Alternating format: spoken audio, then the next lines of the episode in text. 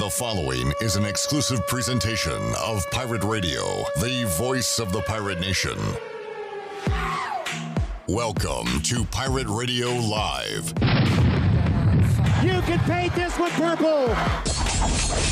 Now, live from the Pirate Radio studios in the heart of the pirate nation, here is your host, Clip Brock. Hello and welcome to a Tuesday edition of Pirate Radio Live. Clip Brock here with you inside the Pirate Radio studios.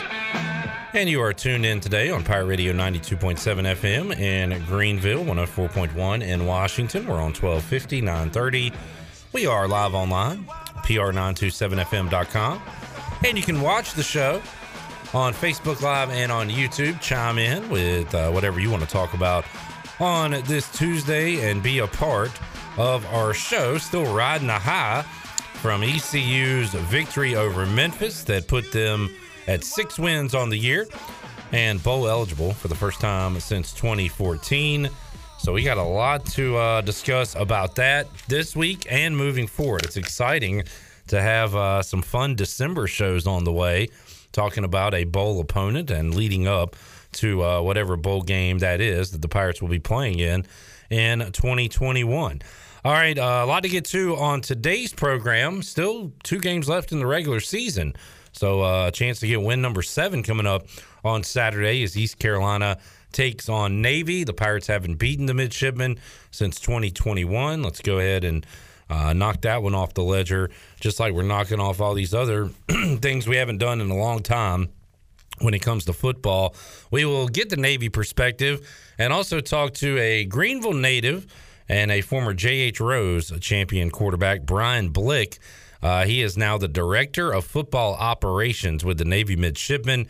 He'll join us in about 20 minutes or so on the Fixed NC Live line. Every time these two teams meet, we've been able to chat with Brian. So looking forward to that. He's a, uh, fantastic uh, guest, and uh, we'll get him on the show coming up in hour number one. At around four o'clock, we'll hear what Mike Houston had to say earlier today at his weekly press conference. Talked a lot about Navy, talked about the the win over Memphis, what it means to be getting this team back to a bowl game in year number three for Mike Houston. So we'll get into all that if we have time. We'll hear from Tyler Snead, DJ Ford, Owen Daffer. They met with members of the media today as well. So we'll have that for you coming up at around four o'clock. The big man on campus, Jeff Nadeau, will join us in hour number two.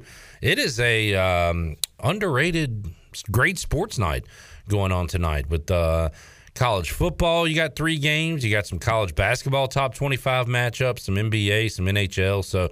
Uh, everything going on tonight in the world of sports. We'll uh, get you ready for that coming up and look at the Buccaneer Music Hall scoreboard in a few minutes. But Jeff Nadeau has uh, a lot that he's looking forward to tonight in the world of sports. We'll also ask him about ECU Navy and ECU Oklahoma basketball, which is coming up Thursday night at in Myrtle Beach. We'll be with you here in the Pirate Radio studios, seven o'clock Thursday night, a live watch along. So as you watch the game or follow the Pirates, pull us up on your laptop or on your TV on uh, Facebook or YouTube and uh, we'll watch the game with you and give away some great prizes. So we're gonna have a lot of fun Thursday night at seven o'clock right here in the Pirate Radio studios. Stephen Igo, Hoist the Colors, also joins us today on the show in the five o'clock hour as we'll talk Pirate Hoops. We'll talk about his trip to Memphis and uh, look at what is coming up on the horizon for ECU football.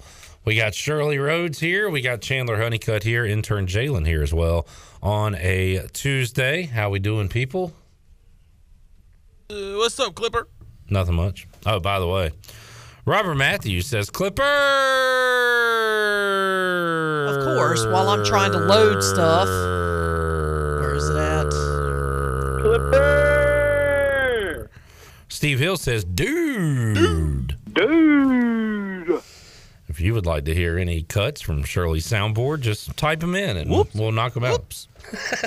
that, ain't, that ain't edge. Well, that ain't edge. What else you got, Chandler? I can't see the board, so I'm Fair not. Fair weathered idiot. Fair weather idiot. Do we not agree? Oh. Do we not agree? This could be a total goat rodeo. It could be a total goat rodeo. keys to victory this week a little bit, if anything. Them turkey tears. Oh yeah. Them turkey tears. We're going through all the greatest I love it. Uh, it's, uh, it's a lot of fun. Bur- burg- bur- Burgley, burgley- uh, burg- burg- Yeah, burg- burglar- uh, burglary. burg- burgley, uh, burgley. I'm a dork. Oh yeah. I'm a dork. We'll hear more of that at five o'clock when Igo joins us. Uh, all right, just uh, sometimes you got to go through the rep. Shirley, get the trigger finger ready, right? So Yeah, yeah. good stuff. Um, speaking of trigger finger, Dominique Davis, he could sling it around. Yes, he could. Uh, Dominique, we uh, plan to get him on the show coming up this week. Uh, I've chatted with him, just trying to lock down the time, and want to talk to him because it'd be cool to catch up with him. But also, he was the quarterback the last time ECU beat Navy. He broke Aaron Rodgers' record at the time. What, 28 receptions, 26, somewhere around there? Like, If he had 28 receptions as a Uh, not- not- not a rece- as a quarterback, not that would definitely be a record. col- completions. I mean. Collations, complete burglary, burger, collations, A collations. burglary. A burglar. A I want to take a think of Uh, Troy with a request. Can you be quiet, please? Thank Oh, yeah. you. Thank you. Thank you. Anyway, planning to hook up with Dominique later on this week. I saw him tweet out after the Pirates win on Saturday. yeah, so- yeah. Shout out in. to the ECU women's basketball team for picking up a Yes, win they last picked night. up a win last night. First W. We will talk to Kim McNeill on this show on Wednesday because Shirley Rhodes uh, will be in the house on Thursday with a lot of screaming fans in Minges Coliseum. Who do they got Thursday? Uh, Uh, wow. I want to say. Don't, who, who don't- do you want to say? I want to say Campbell, but I don't think that's right. The Let fight, me the Fighting Haymeyers? the the Fighting Haymeyers. Uh, let me double check on that. No, I think it's Hampton. Hold on. All right, The we've got fighting Robert Prunties. the Fighting Prunties. Uh, yes. Oh, look, hold on. I'm pulling it up right now. Just give me. I a would say second. it's neither one. You're gonna say it's neither one. I don't know. Hampton Thursday morning. Hampton. Hampton. Hampton. Pirate- They're Pirates versus Pirates. Pirates on Pirate Crime coming Yeah. up Thursday. At what time? Uh, 11 a.m. 11 a.m. It is Education Day. Minges Coliseum Education Day. Get your education on. Uh, women's hoops coming up on Thursday. We'll talk to Kim McNeill Wednesday on the program. Program. Program. All right, uh, let's go ahead and get to our rundown. The Pirates are favorites against the Midshipmen on Saturday, as they should be. Right? Yeah. They should be. Navy with only two wins. Yeah, Pirates two- with six. Six wins. Six. Uh, that game coming up 3.30 in Annapolis. Shirley, can we hear, uh, let's hear number two, Mike Houston, cut two. We'll hear more of his comments later on in the show, but he gave his thoughts on the Navy midshipmen earlier today. Well, I think uh, the things that stand out to me are, you know, I think defensively uh, they are probably better than what we faced last year. I think they're similar defensively to what we faced two years ago up there, and I'm just comparing that to what I see them doing to other people versus what they did to us two years ago up there. Um, and they may be better overall defensively than that group. Uh, you know, I think 54 is, you know, one of the better defenders in our league, if not, uh, you know, he may be the player of the year in our league defensively. Um, so, you know, very strong right there. I think they've improved drastically since the beginning of the year. So, um, they're not a two win football team. I mean, anybody, you know, I, I, sure the common layperson that doesn't watch any film or study anything or really look at anything, they can have an opinion there. But anybody has any common sense and looks at the film knows what this is, and this is a good football team. All right, I uh, I'm glad that the players, the coaches, everybody who matters uh, when it comes to these football games does not feel like I do because I feel like uh, break out the banner behind George W. Bush, mission accomplished after that sixth win. And it's not that I don't care what happens the rest of the way, but it almost felt like that was the finish line, and we get there and we can celebrate. But still, two regular season games left to go. Yeah. And, and I think the the team certainly doesn't feel like I do. Mike Houston definitely doesn't. So still work to be done, but just that feeling of getting win number six, uh, it almost feels like the the stopping point to me. When in reality, it is far from it. You've got an opportunity Opportunity. to win seven, eight, nine games. You've got an opportunity Opportunity. to, if things go your way, and this is going to take, uh, you know, an act of God, but a God. uh, chance to get to the American Championship this year. Godspeed. So, none, zero, None. Zero. Compete. Nine. Good bunch. good bunch. Um, but Chandler, how do you feel? Like Did you have that sense of relief, that sense of accomplishment when East Carolina got win number six? Or are you like, hey, uh, there's still two games left? I mean, I, no, I'm excited. It's it's great to get that sixth win. We need to be talking about this. We it's been Excitement time. Calm down. Oh, I need everybody, including Mike Houston, to calm down. Sorry, it just it's been seven years. We need to be talking about this. We need to be asking about it. The seven year itch. the seven year itch has been cured, but the show goes on because with that win, I am excited, but I'm excited to win even more this year. Like you said, we have two more regular season games left with Navy this Saturday, and then next Friday, the day after Thanksgiving, uh, 3.30 on ABC against Cincinnati to end the regular season, and then it's off to the bowl game. Why not win some more? So I'm excited to get that sixth win, but I'm even more excited uh, to have a chance to win even more games and get to that seventh, eighth, or even maybe ninth win of the season. Going to be pretty cool to see ECU on ABC, especially after a bunch of. Uh, how about the the, the difference uh, in one season? You can go from playing on Facebook to ABC. Pretty big difference there. Yeah. Had a lot We've of been all over the place. been a year. lot of ESPN Plus games as well. a lot of ESPN Plus games. Facebook, ESPNU. I believe we were on ESPN two uh, this year somewhere. We've been on the main channel on a Thursday, night Thursday game. night. We've been on ABC already. I don't know if we've been on the Deuce. No, we haven't been on We the. Deuce. haven't been on ABC. Are you? What? Are you, what team are you talking about right now? The We East Carolina Pirates or the Eastern Carolina Pirates? Where was that South Carolina game? That was the Deuce, maybe. Mm, I'm going to say you, but I'm not quite sure. Hmm. Anyway, Hmm. we've just been about everywhere on television. Coming up. By the way, folks, Saturday, Do you know what channel we're on? uh, CBS Sports Network. So add, Add the another list. one. Yeah. So uh, been we've been everywhere, man. Not on Facebook, right? No, this is a legit TV television channel. Even though we did enjoy Facebook with the no commercials. Yeah, and I, I thought the broadcast was good Yes, it was. on that uh, Mm-hmm. that Facebook game. yeah. All right, uh, let's take a look at the Buccaneer Music Hall scoreboard. The Buck. You've got uh, presented by Dubuck. You've got Chandler. Three college football games tonight. It's crazy. It's uh, it's the world we live in. It's MACtion time. So I'll uh, let's see. I'll run over those games, but I've got a uh, a what are you gonna watch question tonight if you had to choose. Do you plan on watching sports tonight, or are you gonna you gonna get away from sports tonight? What are you gonna do? Uh, I mean, depending on what you're about to reveal here on the Buccaneer scoreboard. I've got a big reveal coming up. Oh, boy or girl? Uh, these are well, I've got the boys' schedule. Okay. So um, I w- I'm gonna be honest with you. I was not planning on watching sports tonight. what were you gonna watch? Netflix or find something on YouTube. I've been watching a lot of YouTube videos. So uh, I do down. like on Tuesdays, mostly Tuesday. Probably only Tuesday because Wednesday we're at Sports Trivia. We got games on, but like Tuesday is a great catch up on a show or find a movie night. But now that we're in college basketball, there's stuff going on. So you got three MAC games. You've got on ESPN Jayden Gardner versus the Houston Cougars at eight o'clock. Wow, Are you interested in that? I am now. Was that wow sincere? Wow, yo, yeah. That was a big wow. Wow, Virgi- no, yeah. Virginia Cavaliers and the Houston Cougars. Yes, at Houston tonight at eight o'clock. Oh hell yeah, You into that? I'm in. I think I am too. I think I'm gonna watch Count me in. I'm going to Virginia. No, I'm going to It- Houston. It's in Houston. I'm going to Houston. Uh, you've got Kevin Durant playing the Golden State Warriors on TNT. Interesting. Yeah, yeah, well, well. The Warriors? Who?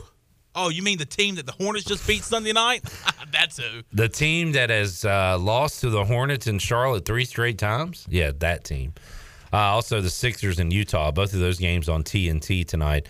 Uh, my computer's acting a tad funky. Let me go to the phones here and see Let's go to the phones. uh, we've got Rod Brind'Amour in Raleigh. Rod, you're on with Rome. Uh, Carolina at Vegas tonight. That's a good game.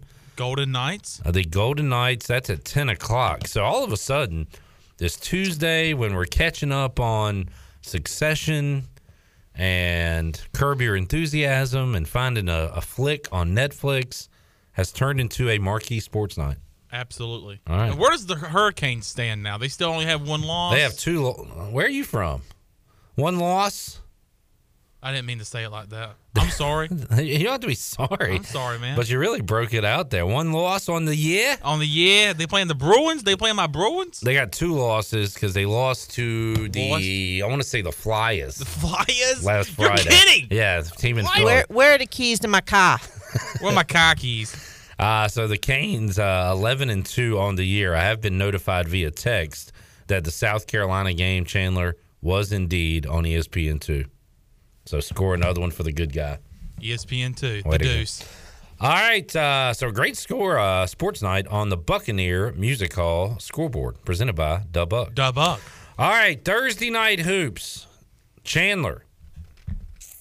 And yes, oh, John Moody is a good uh, TV guy. South Carolina was on ESPN two.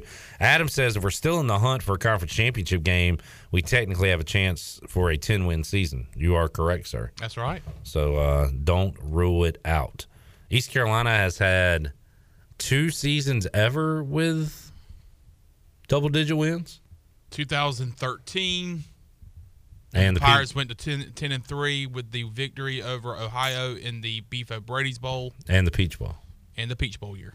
Is that That's the only two. I now I, I might, Was, wasn't there a 10 win uh, year in the 80s, early 80s? no. I'm going to say no to that. Uh, Jordy is saying no from his office. Okay. So it, I it- think only two times the Pirates have reached double digit wins. Uh, correct me if I am wrong. Uh, coming up Thursday night, Chandler, we're going to be here, 7 o'clock, arms exposed. Yeah, I'm looking through East Carolina by the years. Oh, we had a uh, 11 loss season in 2003. Oof. Brought to you by John Thompson. That's not what I was looking for. 10 and 3 in 2013 and the Pirates were 11 and 1 in 1991 and uh Pirates did have 9 wins in 76 and 9 wins in 65. 9 wins in 72 and 73. So we've had some niners in there. 1999 the Pirates were 9 and 3. Um, but yeah, as far as 10 and 11 goes, 10 in 2013, 11 in 1991. Wow. So there you go. And it's still up in the uh, in the air technically for this year to be double digit winners. So stop looking for it. Let me- let me- one, one week at a time. Let me Adam Gase this real quick. And No, you gotta. to- Oh no, your eyes have to be way I can't way get my. wide. I have a. Uh, I have a little eye. Little, little eye syndrome. LES, little eye syndrome, where uh, even when little I eye. when I smile, it looks like my eyes close.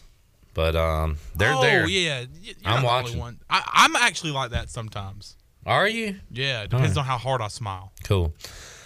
All right, Thursday night, Chandler, we're going to be smiling because the Pirates take on Oklahoma. We'll be here with you, a live watch along in the Pirate Radio studios. We'll give away goodies. We'll interact uh, with you. We'll, we'll open up the phone lines. But more importantly, you winner. we'll be watching Pirate basketball as they take on Oklahoma. This is a is the best non-con opponent the Pirates have played in uh, in a while. In a while, I was just thinking about that. I mean, th- I can't think of any other big name non-conference school that we've faced in the past five or six years, maybe even more than that. They went on a roadie out west a few years ago and played Cal when they were top 25 or right on the doorstep. Yeah, I remember that. And I think they might have played Sand Dog State too.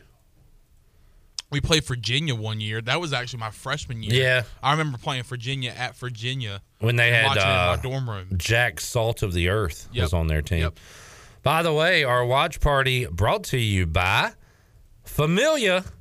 So we're gonna have some Mm. great Familia pizzas. We're gonna have Familia giveaways. We're also gonna have some Pirate Radio shirts Oh, to give Pirate away swag on Thursday coming night as well. I, I'm going to do a Tony Collins guarantee. The Pirates will score a three point field goal way earlier than they did in that conference matchup against UCF the last time we did a watch along. The last Pirate time Hoops. we did a Pirate Radio watch along, one of our parameters for winning a prize was simple. Give us a call. First person to call in when East Carolina hits a three pointer wins a uh, what was it, a Pirate Radio T-shirt, whatever it was. So, or familiar gift card or something. we like went an entire half, right? Yeah, And probably maybe halfway through the second half. We went like almost an hour and it and was not good. 37 minutes of real time without hitting a three. It was the it was sad. It was depressing. and it was one of those deals where you call in as soon as we make it. So the phone would ring, and we would go, "Okay, here here it goes. Must be making a three pointer here." No, No, false alarm. that was uh, that was definitely not the case. But the Pirates finally score that three point basket. I believe we were down however many. But you just posted about a week ago of us uh, with the three three goggles, with the three arrow. Uh, so hopefully we're going to be doing a lot more of that on uh, come Thursday night against the Sooners. yeah, I'm gonna say they hit one before the first TV timeout. Okay, okay. Just right out of the gate. okay. Just just Who- uh, Who you thinking, Vance Jackson? J.J. Miles steps into one in transition and Mm. In buries it to give East Carolina an early six to two lead because they had an and one previously Before the first TV timeout. before the first TV timeout, and this place is going to be rocking Where's this being played at, by the way? In Myrtle Beach, but we're at Myrtle Beach. outside on the beach. That would be crazy. I don't know the Myrtle Beach Thunderdome. What does it The matter? convention center? I don't know what. Is, why? What do you care? Would the place be going nuts? This place is gonna be going nuts. John Moody's gonna be there. He's gonna be going nuts. He better not have any spoilers. Yeah, he's uh because we're a little behind. He's threatening spoilers. on our stream. So All right, so JJ Miles hits a three. what are you jotting this down in your notes app? Because if this happens, I'm going to freak out. Ah, freak, Freak out. out. What are you writing down? JJ Miles hits a three in rhythm, With the first uh Before the- before the first TV timeout. and you said the score would, that would bring the score to six to two. Yeah, so we would be up three to two. because our first basket comes on an and one from uh So JJ hits the three, makes the Pirates go up by six to two. Yeah. After Oklahoma goes up two to nothing right, on a we hit- quick on a quick basket. yeah. Uh, the Pirates go up. So they hit. Wait. Okay. Yeah. What are you doing? I'm trying to figure it out. When they hit the three, that's when the first timeout's going to happen. You think Oklahoma's gonna call a timeout? Timeout Sooners. All right, we're playing Fantasyland here. Let's. uh What else do we have on the rundown? Oh, coming up this uh Sunday, this should be at top of the list. Cam versus Ron. Are you still riding high from Sunday? What do you think Cam Newton is going to be on this Panther? I, I still think that Sunday was like a kind of a fan service, almost. Um, what do you like? Fan fiction, almost, where you had your your moment there. I just don't think it goes that way the rest of the year. What do you think? I, I definitely think he gives us hope. I think he gives us hope, and he definitely, there's no doubt in my mind, he gives this offense energy. He gives this team energy. Just having Cam Newton on the sidelines for the Panthers, um, I just don't know. I don't can can that energy last for another seven games? Can that offensive explosion last another seven games? Does Cam start on Sunday? He will be taking majority of first team reps this week, according to that rule. So, So instead of being a situational QB, he's going to be more of a main quarterback. You think? he will be a starter this week for his name to be announced when he comes out of the tunnel. Oh yeah, it's, it's, gonna be at part of the it's part of the pa- pageantry. Now, It's usually at Bank of America, there are a lot of old, you know, at the time Redskins fans who still live in the state of North Carolina that go to that game and get loud uh, for Washington. But it's been that way for almost every single opposing fan this year for for uh, Panther home games, especially the last home game, New England Patriots. It was insane. it should be a pretty awesome atmosphere, though, Sunday, right? Oh, absolutely. Yeah. Cam back, first game back as a Panthers. Panthers are only a three and a half point favorite. I saw. Any thoughts? Three and a half point favorite. Yeah, Yeah, I mean, y'all. I mean, y'all are coming off y'all's win. yeah. Um, I, I hate that about Chase Young. I really do. Um, I don't know. I mean, the I don't feel like we haven't talked about the Washington football team enough. I mean, I Oh, we've it's- talked about them plenty. I mean, that's a big, not a big win. But I mean, that's a pretty impressive win over a, the defending Super Bowl champs. Yeah, I'm still out on them. But Are you going to watch Sunday? Uh, actually, I've got a family obligation Sunday, to where I'm gonna be on the road for most of Sunday. Okay. So I'm not even gonna watch it. Wow. So Okay. Well, good luck to your football team. hey, good luck to you too, buddy. Let's take a time out. We'll come back when we return. Brian Blick joins us. He is the director of football operations at Navy. We'll talk about the midshipmen. We'll talk about his glory days at JH Rose and more when we return on Pirate Radio Live here on a Tuesday. Back with you after this.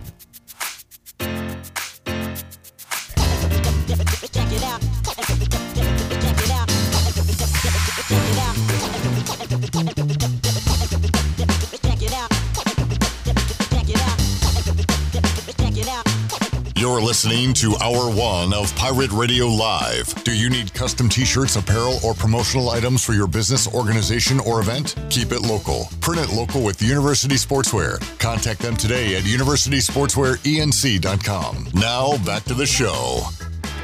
Welcome back. Are you in outside sales and looking for an opportunity to increase your earning potential? Well, Copy Pro has been in Eastern North Carolina for over 45 years and continues to grow each year.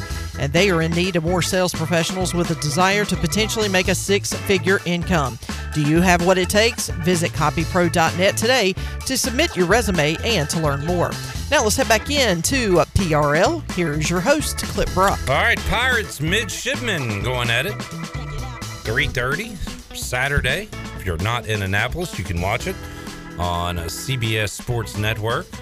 We'll be with you 11:30 a.m. on the Bud Light pregame tailgate coming up on these airwaves and on Facebook and YouTube on Saturday. Uh, Brian Blick, maybe you know the name, maybe you don't. He is a Greenville native, played at J.H. Rose, uh, went to Navy, and now is the director of football operations at Navy. And every time these two teams meet, we uh, have a chance to catch up with Brian Blick, and we'll do that today as he joins us on the Fixed NC Live line. Brian, thanks again for your time. How you doing today?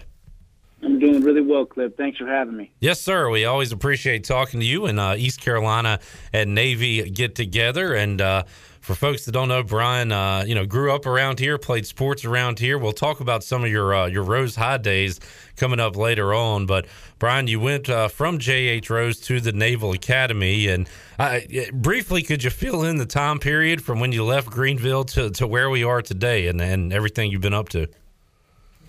Yes, sir. Absolutely. So, um, grew up in Greenville, born and raised. Went to St. Peter's Catholic School right in town, um, and then went to Rose High School. Uh, was fortunate to be on a couple winning teams there, and um, got a scholarship offer to come play football here at the Naval Academy. Um, did four years here, and then um, I graduated in 2012. Was commissioned as an officer in the Marine Corps. Um, I spent a year as a graduate assistant coach uh, as a part of our football staff working with the defense, which um, I'll break right there and say it's probably the best gig in the military. Um, but so after that short stint here with the football team, I um, went off to Fort Sill, Oklahoma. Uh, did artillery training school, and then was shipped over to Camp Lejeune, North Carolina. Uh, so I didn't make it very far in life, but just went down to Camp Lejeune in Jacksonville. My whole family's from that area. And um, so I did a couple years there before ultimately getting out 2017 and uh, joined the staff here at Navy um, as a director of football operations. And I've been doing this uh, ever since. So really enjoy it. I'm grateful to be here. Brian, uh, I host uh, sports trivia at AJ McMurphy's. You might remember that place from from your time around here. I do that every Wednesday night. And last Wednesday, there were, I'll say, 50, 60, 70 uh, Marines there celebrating the the Marines' birthday. That was last Wednesday, a day before Veterans Day. And and I said this last week. I'll say it again. It's about the safest I've ever felt. That if something went down, to have all those Marines in the building uh, felt pretty good. I got to be honest about that. So last week, a bye week for the Navy midshipman football team, but with Veterans Day, with the Marine Corps' birthday. Uh, Brian, how special is that week, and and you know what's different about that week than than other weeks for you? Yeah, so uh, last week was really special uh, for us and uh, our staff here at Navy. Um, one, my daughter was scheduled to be born on the 10th, and that was my wife's due date. And so um, I told everybody, since I'm such a great ops person, I planned it out that way. But we know better. We know better than that. The baby came early, um, but nonetheless, last week we had a, a little ceremony for our staff um, after our staff meeting, uh, where we do the, the ceremonial cake cutting uh, for Marine Corps birthday. And um, the school didn't have class last, last week on Veterans Day, but yeah, it's just a, it's just a great time. It's a it's a time to be thankful um, for for those that have served and, and there's we've served alongside. So it's really cool. Yeah, really thankful. Brian Blake joining us on the Fixed NC Live line. Brian Navy coming into this game two and seven. If we if East Carolina played any other two and seven team at this point in the year, I think folks will be feeling pretty good about their chances. But it's Navy, it's Ken Niumatalolo.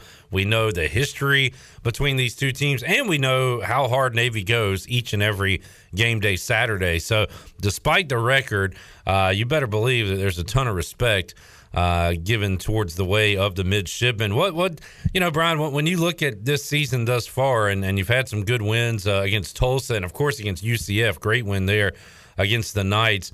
Um, you know, what, has been going on on game days for this Navy midshipman football team? Why uh, two wins instead of the, the normal six, seven, eight we're used to seeing from them? Yes, sir. Well, as you know, there's a lot that goes into winning football games, and it's getting harder and harder uh, it seems like each year with uh, with the stuff that, that goes into to winning football games. Um, and, and, there's no excuse here for, for us for not for not winning. Um, you know, the good thing is, and, and kind of sitting inside the building and, and, behind the curtains, watching things happen here in our building and in our locker room, and, and seeing it play out on Saturdays. Um, as a graduate of this school, um, as as an American, I couldn't be prouder of the leadership that I've seen firsthand from our players, our captains, uh, but especially from our coaches. You know, to it's easy to pack it in, um, especially with a, a, slow start. It's it's easy to um, you know to go work on your studies or go figure something else out to uh, uh, to focus on for our players. But man, these guys battle day in and day out, and um, you know, at the end of the day we're just trying to create leaders of character that are going to go out and serve our country. And um, you know, sometimes you got to go through tough things. Uh, life is hard, man. War is hard. Combat's tough, and uh, it, in order to get tough, you got to go through tough times, man. This is a really tough time for our, our program. Uh, these this last little stretch, but um, our guys keep strapping it up. They keep coming to work. They have great attitudes um, and they keep grinding. And um, I couldn't be happier with what these guys are doing. And I, I think um, you know our alumni, our school is, is just just proud of these these fellows for for keep doing what they're doing. Um, so we're excited for the challenge with East Carolina coming into town. Um, I think there's a ton of mutual respect uh, between programs, and um, you know, personally, I'm just happy to see some uh, familiar faces come up to Annapolis. Now it's a little cold. um, it, it's getting wintry over here, but uh, yeah, it'll be nice to see some, some familiar faces.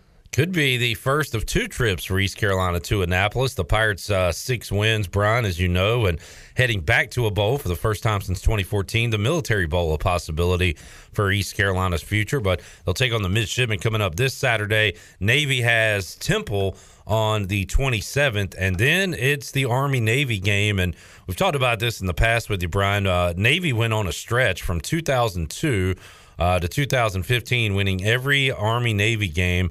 Army got them from 2016 to 18. Navy won in 19. Army in 2020. So they've been going back and forth the last few years. Uh, and and it's tough to put into words, probably, Brian. But what does that that game mean to to both sides, not just Navy but to Army as well, when uh, the two teams face off on the football field? Yeah, it's, it's everything. That game's everything that represents our school, our program. Um, it's on every weight in our weight room. It says "Beat Army." The uh, the students, as soon as they step on campus, that's one of the first things they learn. It's one of their, their basic responses. you can only say a, a, couple of things: yes, sir, no, sir, no excuse, sir. And um, if all else fails, you can say "Beat Army, sir," and, and get away with it. um, every every time they go down the hallway as a freshman, and they turn a corner, they have to say beat Army.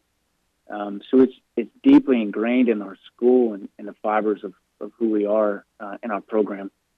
Um, so you know, on top of that, there's there's obviously a a larger um, larger game at play uh, with what these two schools represent for our country, and all of our players, all of our students here are aware of that, and uh, so it kind of plays into the magnitude of the game. And obviously, um, you know, then there's the football side of it too. You know, um, while there's a ton of mutual respect, it's a different rivalry, obviously, from um, maybe some of the other more well-known um, sports rivalries in, in college football. Um, you know, you're not necessarily going to get the same trash talking, and, and the fans aren't going to get rowdy. Uh, it, it's not like that. There's a ton of mutual respect, but at the same time, it's like playing your brother. Um, and, and I want to beat my brother more than anything in the world. Um, and Jeff, if you're listening there, I still beat you right now. Uh, so that's kind of that's kind of how it is with with Army. Um, you know, it's it, between the lines, you can't stand them, but afterwards, you're still going to lock arms, and you know what it represents for our country. Um, so yeah, we're we're excited about that game coming down the pipe, but we're we're excited about this game right in front of us. Great stuff from Brian Blake today. He joins us on the Fixed NC Live line. Brian, uh, a great quarterback and uh, and led the way for a lot of wins uh, there at JH Rose. Coming up Wednesday at five, we will talk to, or excuse me, Wednesday at three o'clock, we'll talk to the head football coach of the Rampants, Will Bland, as uh, we talked to him two weeks ago last week and we're doing it this week at the same time. We're trying to keep the mojo, keep everything going right. I know you guys are superstitious, uh, you athletes, Brian. So we're going to talk to Will coming up uh, as they uh, head into round three of the playoffs. And let's go back in time, Brian, to uh, to your days at JH Rose. And I remember covering some of those games. I was a, a an intern here at Pirate Radio at the time, but going to I believe Carter Finley Stadium for a championship, as well as to Wallace Wade for a championship. I can't remember exactly who was part of those teams and what years, Brian. So fill in the blanks for me. Uh, what what were your uh, championship days like at JH Rose? What do you remember about that? Wow. Yeah. So, you know, it's it's funny. I, I don't actually remember a whole lot of the games. I, I don't remember a lot of plays. I, I remember um, some funny moments off the field, and I, I remember my teammates and, and our coaches and, and, those interactions. I think those are the things you hold on to the most. Um, it's kind of funny. You, you, mentioned superstitious, and I was probably the worst of the bunch in terms of superstitions. And, and you know, as we got into the playoffs, it was almost debilitating. You know, I feel like I couldn't do anything. I was just so nervous that I would, you know, if I didn't do this little superstition the right way, that, that it was going to be my fault, and so on and so forth. But I remember um, the reporter from the Daily Reflector wanted to do an, an article on um, state championship rings. So at the time, my senior year, I had three, and we were going for a fourth. So he wanted to get a picture with uh, me wearing these three rings, and um, you know, he, he called me back. We were talking about okay, bring the rings on this day, and I, I couldn't because it was it was this little stupid rule I had in, in my head. I can't wear these rings during the playoffs because it'd be bad luck. and so I totally blew him off in, in the ring. so I, um, goodness, I wish I could apologize to him now, a couple years down the road for blowing him off the way I did. But that's awesome. Um, it, it, well, luckily for us, uh, you know, I didn't blow the streak, so I guess it all plays out. But you know, looking back, I I was thinking earlier about uh, when I was a freshman, and it was after our, our JV game versus versus New Bern, and uh, we had lost and I was sitting in the locker room, and Coach Thomas, uh, who was our head coach at the time, had walked by, and, and here I am, a freshman, and, and inconsolable because we lost to New Bern. And for whatever reason, he comes up to me out of the bunch and, and asks if I want to join the varsity um, to kind of practice through the playoffs.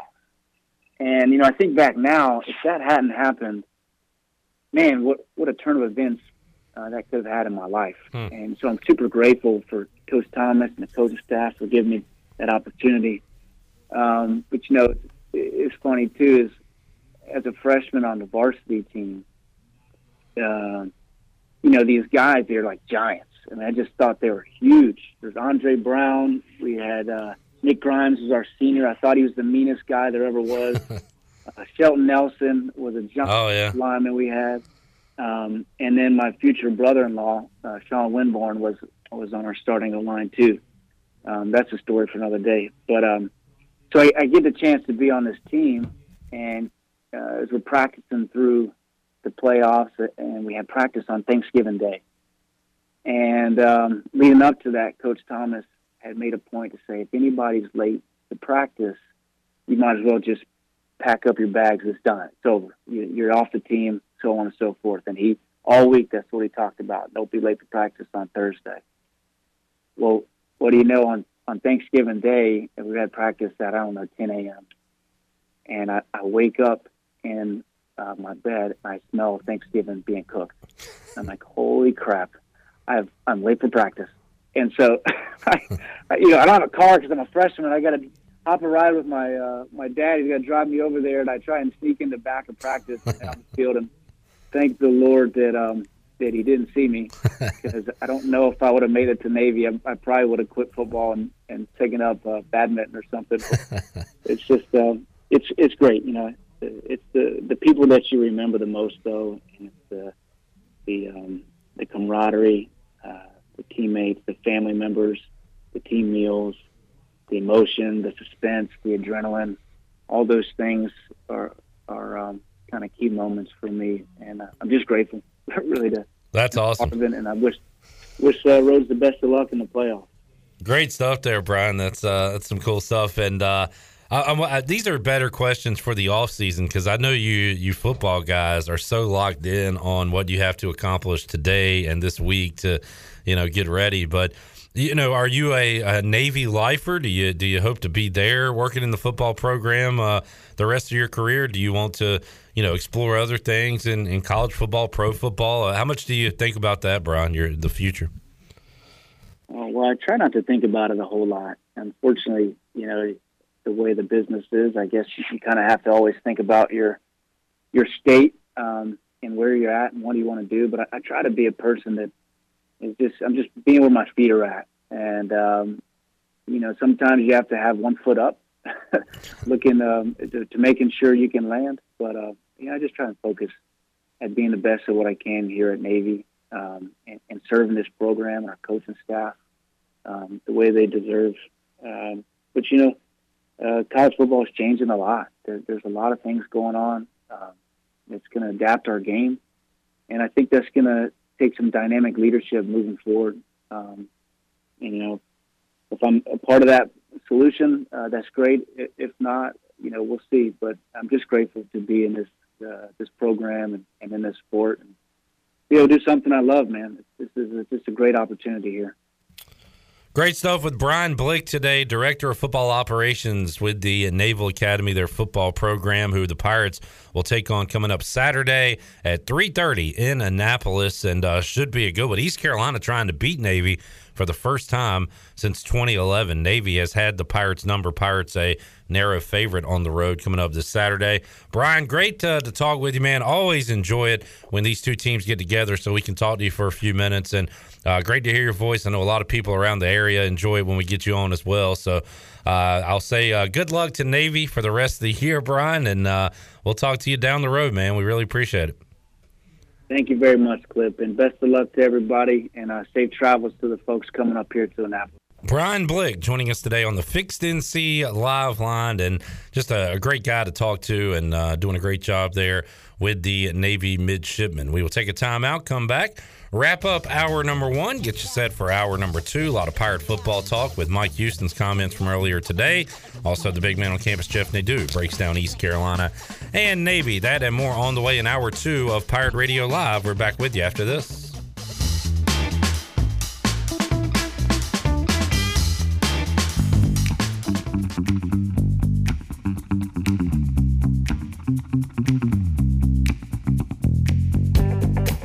You're listening to Hour One of Pirate Radio Live. Do you need custom t shirts, apparel, or promotional items for your business, organization, or event? Keep it local. Print it local with University Sportswear. Contact them today at universitysportswearenc.com. Now, back to the show. Welcome back for the latest breaking news, interesting stories, and awesome contests that can make you a winner. Be sure to follow Pirate Radio on our social media on Facebook, Twitter, and Instagram at PR927FM. Join the over 50,000 followers today. Now let's head back in to PRL. Here's Clip Rock. All righty, back with you on Pirate Radio Live here on a Tuesday as we wrap up our number one here.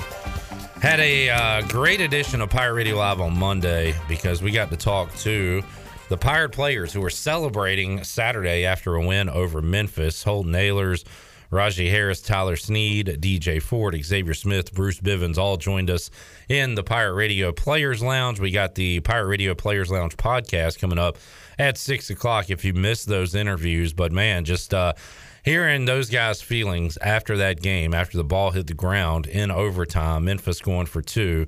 Uh, CJ Johnson as well uh, was on that. I think I left his name out, and CJ was great because we uh, asked him what he thought when uh, Memphis decided not to kick the extra point and go for two, and he said, "I thought the game was over. I thought, why are they doing that? Uh, our defense is going to get this stop."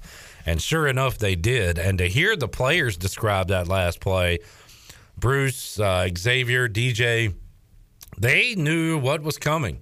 They knew that alignment. They had practiced that play last week, and uh, just goes to show the job the coaches are doing, and then it's the players' job to execute on the field, and, and they got it done. Bruce Bivens was shot out of a freaking cannon going after the quarterback Henigan on that final play, and uh, he allowed a, uh, a rush throw. And then the ball uh, hits the ground, and the Pirates celebrate. And Xavier Smith is doing backflips on the field at the Liberty Bowl. Uh, we also talked about the future with Holton Ahlers because that's been a question throughout the year and figured we'd you know get it straight from the horse's mouth. And i asked holton ahlers yesterday about his uh, future and he's got options. He could come back to east carolina for another year. He, as a you know a covid senior he could also uh, go elsewhere and you know transfer portal of course is an option we don't like to talk about uh, going to the nfl going to the next level an option as well. So I asked him, would Holton Ahlers be the quarterback for East Carolina in 2022? And here was his answer yesterday. I'll be the quarterback of the Pirates this Saturday versus Navy. And I, dude, I, I've been asked that question yeah, a thousand times a day. Um, I don't know. Well, I mean, we'll have to see. You know, there there really hasn't been a decision made yet. Um, I've I've really focused on not thinking about it. Really, I know that's kind of weird to say, but um, you know, I've just enjoyed this year. I mean, I will be walking on senior night um, versus Cincinnati, but that doesn't mean that I won't come back next year. Just in case it is, um, you know, I've enjoyed this as much as anyone has. Um, you know, taking us back to a bowl game and all that. But um, I mean, ECU is a hard place to leave, and especially when we're winning and stuff like that. So when I sit down, I mean, I'm just going to look at it and and see where my heart says. All right, so uh, a nice, honest, thoughtful answer there to a difficult question for Holton Ahlers, who uh, there's other quarterbacks here on the uh, the roster with you know you think about Mason Garcia and Ryan Stubblefield and Walter Simmons is uh, has his true freshman season going on right now. Alex Flynn, so there are other guys uh, in the quarterback room, but Holton Ahlers, if he returns, uh, you would think would be uh, the the starter next year when the Pirates open the season with the NC State Wolfpack boy, it's going to be a fun offseason following a bowl game to look ahead to that game in 2022 and the expectations for the team going into the next season. So, a lot of decisions to be made, not just by Holton Ahlers, but by other players on this East Carolina roster as to what they want to do with their future as uh, COVID threw a monkey wrench into everything, including. Um, giving players an opportunity to, to have an extra year. And look, that's why, you know, Bruce Bivens is here uh, and so happy to to get East Carolina to a bowl game. He was allotted uh, an extra year to to be able to do that, so it was great for him and, and Warren Saban and guys like that who have been around here for a uh, a long time to be able to get this team back to uh, some glory. Some uh, well, not no Chandler, no, no, we're not going to do that. We're not Chandler's not. We got Jalen Shirley producing. We're not going to do what Chandler wants to do. I want me some glory hole. Damn it, Shirley. I said we're not going to do that. Whoops. now I don't even have to. They don't even have to talk to me. They can just speak to me in audio cuts. It's kind of creepy. It's two little butt I, cheeks. I don't like this technology uh, that is going on right now. The Pirates are trying to get back to the glory old days, right, Jerry Jones? I want me some glory hole. If we're gonna do it, we might as well just do it. Whatever. So, swinging dingers. All right, we got to take a break. I don't know what's happening right now. When we return, we will hear from Mike Houston, the head football coach of the Pirates, as he met with the media earlier today, bringing the Pirates back to the glory hole days here in Greenville. We'll be back with you after this.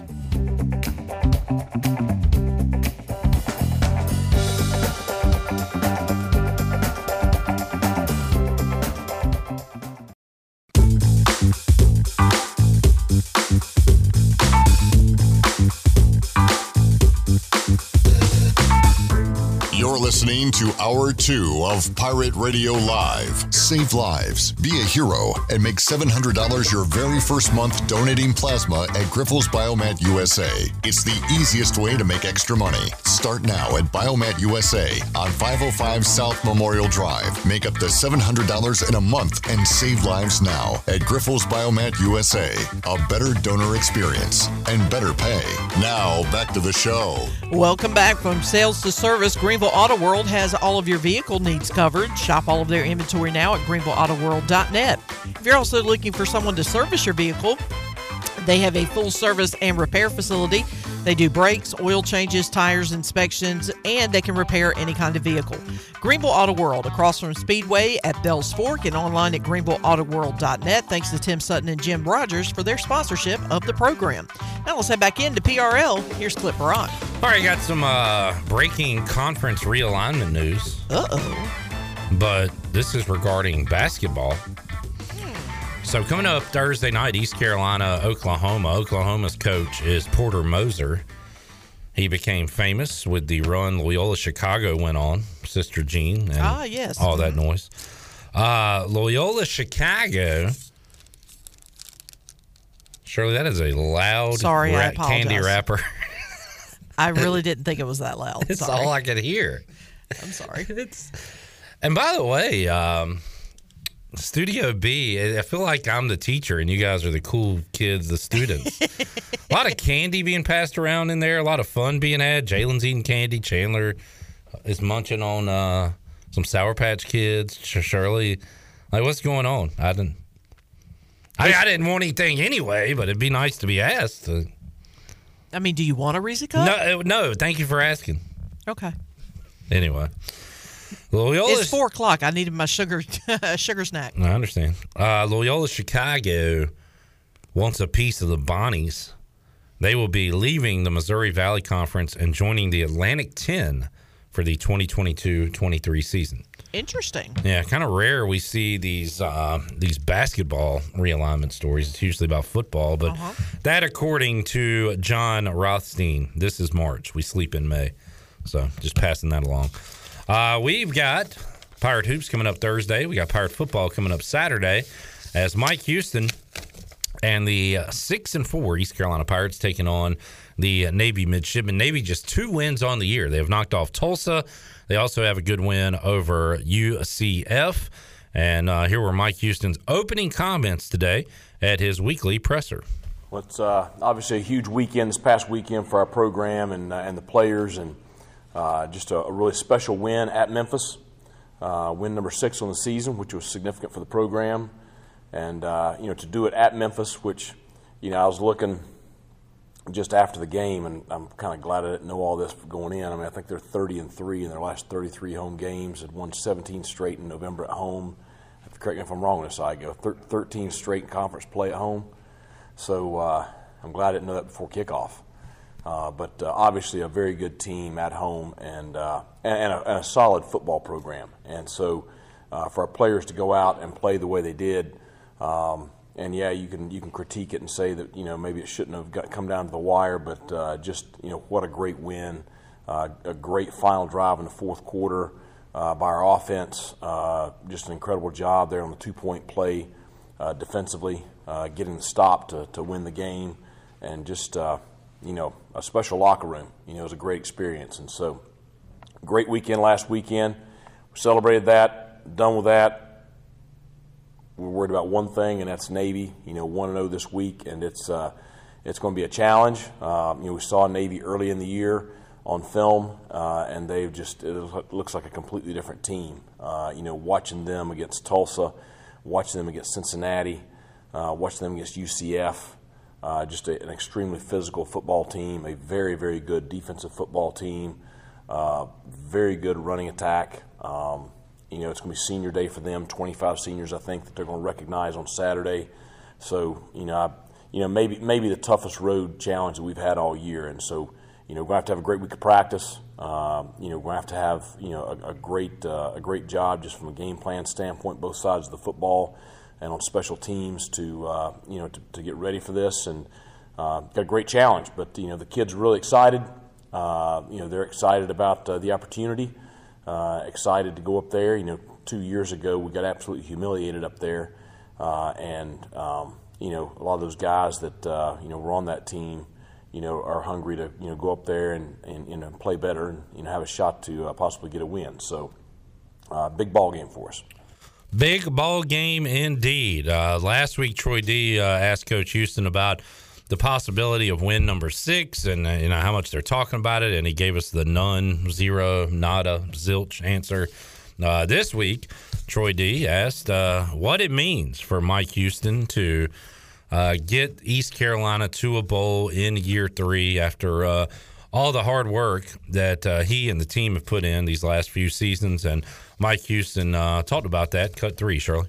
Well, I think just um, you know it's you knew you knew what you're getting into to a degree, and um, you made some goals uh, there when you started on this thing, and it's just been it's been a tough two years. I mean, the first two years were I mean, even even having been through similar situations before, it was very difficult. Now, I am grateful for the assistant coaches that have been on this journey with us. I'm grateful for these kids.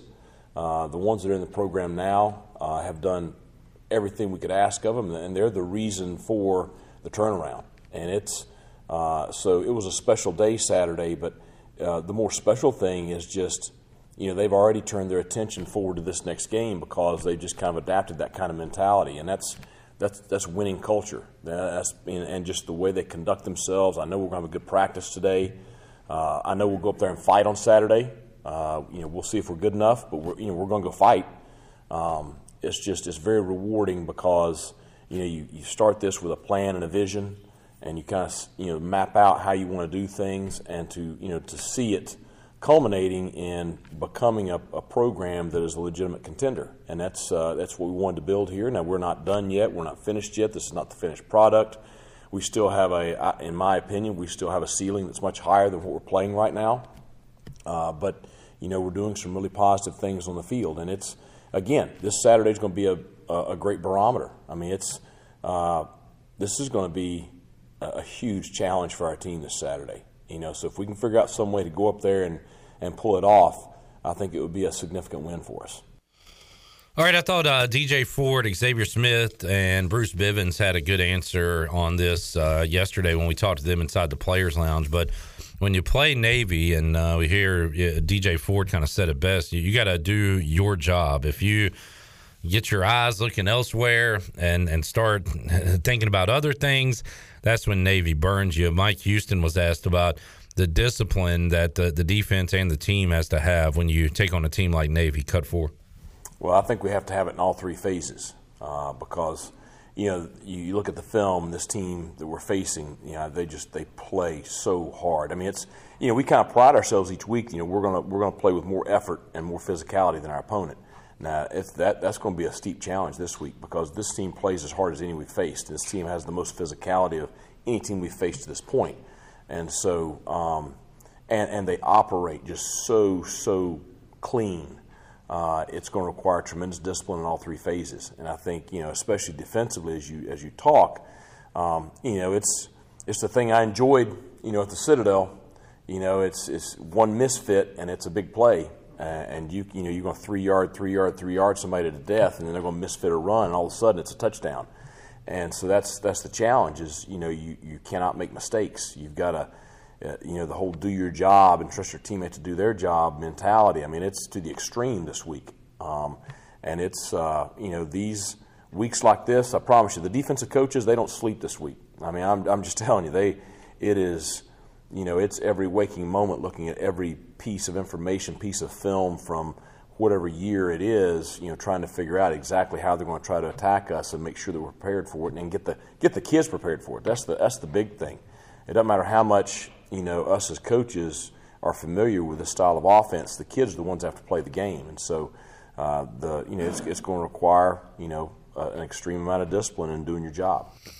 Mike Houston earlier today, as he met with members of the press, talking about this upcoming game against Navy, and uh, last year and we've had a lot of games like this over the last couple years since Blake Harrell has uh, entered uh, the scene here in Greenville. The defense, I would say, played well enough to win the game against Navy. The offense struggled, and for good reason. They had a, a freshman quarterback who had never played a snap thrown into the fire uh, to try to beat this Navy football team in Mason Garcia when Holton Ahlers wasn't able to play due to a uh, what turned out to be a false positive COVID test. Uh, but the defense played well last year against these Navy midshipmen in a home game in Greenville. Uh, does that give the defense and, and the team confidence heading into this year's game? This is Cut 5. Well, I think, you know, because the guys that are playing, they all played last year. You know, it's, uh, I think it gives them confidence. I think it, uh, the other thing is, you know, the scheme that we're in uh, even though there wasn't a ton of success the first year in it, it's still the third year in a similar scheme against Navy, and so you know the, the kids know what they're doing. You know that's the eh, you know we've been working on it you know periodically throughout the throughout the fall. You know we spend a little bit of time each week working on this game plan, um, but still the guys they go out there and, and last you know Sunday night they just okay I I remember this I get this you know, their eyes are you know closer to being in the right place, and so you have a little bit of a head start over most game weeks. Uh, you know, going into Tuesday with it. So I just think just the the familiarity and you know just some confidence that uh, you know we can we can go out there and compete uh, against this offense. All right, let's uh, skip over cut six for now, Shirley, and go to cut seven. The keys defensively when you face Navy. Well, I think there's going to be fewer possessions. So, uh, you know, the, the key for us is we've got to try to get them off schedule. You know, we've got to, you know, if we can keep, if we can stay away from third and two and fourth and one, uh, you know, third and two and fourth and one against this team is going to be tough.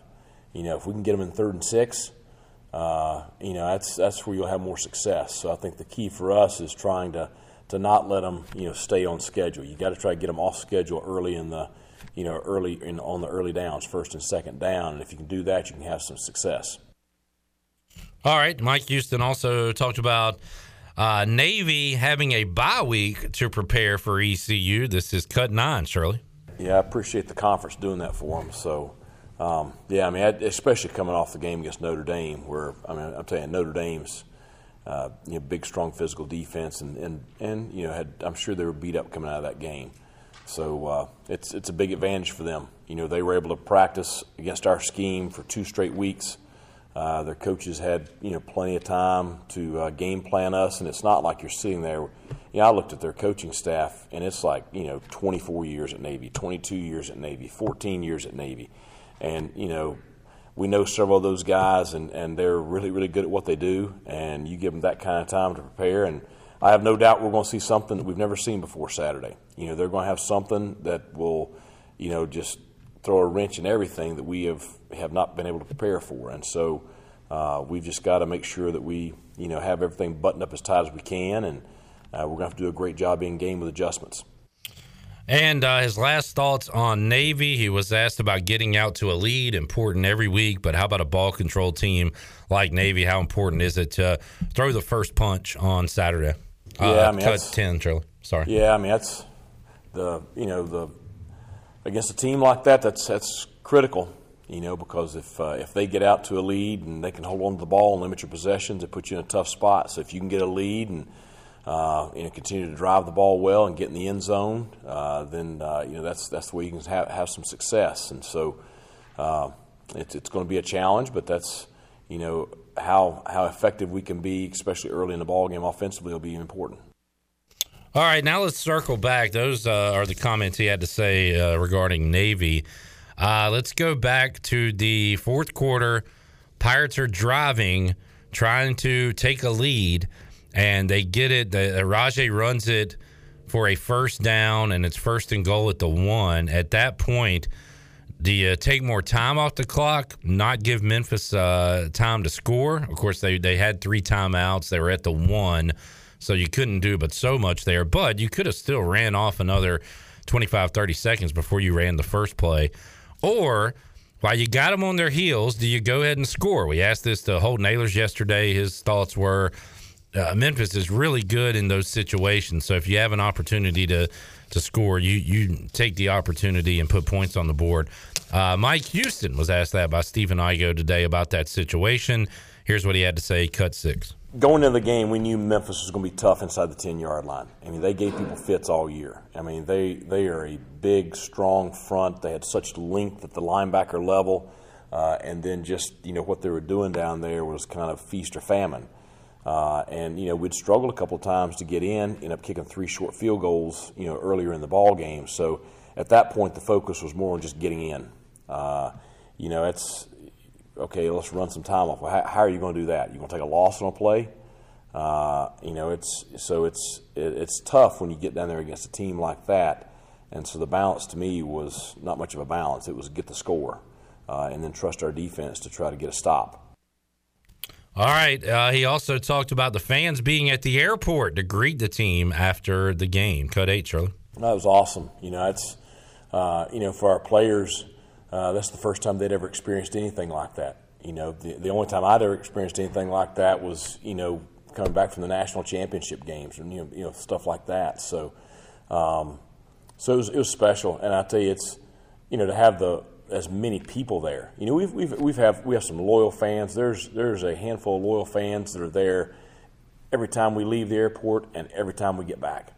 Um, you know, and, and and certainly you know we appreciate them. And but to have you know the the number, and I don't know I don't know what the number was. I know it was a bunch.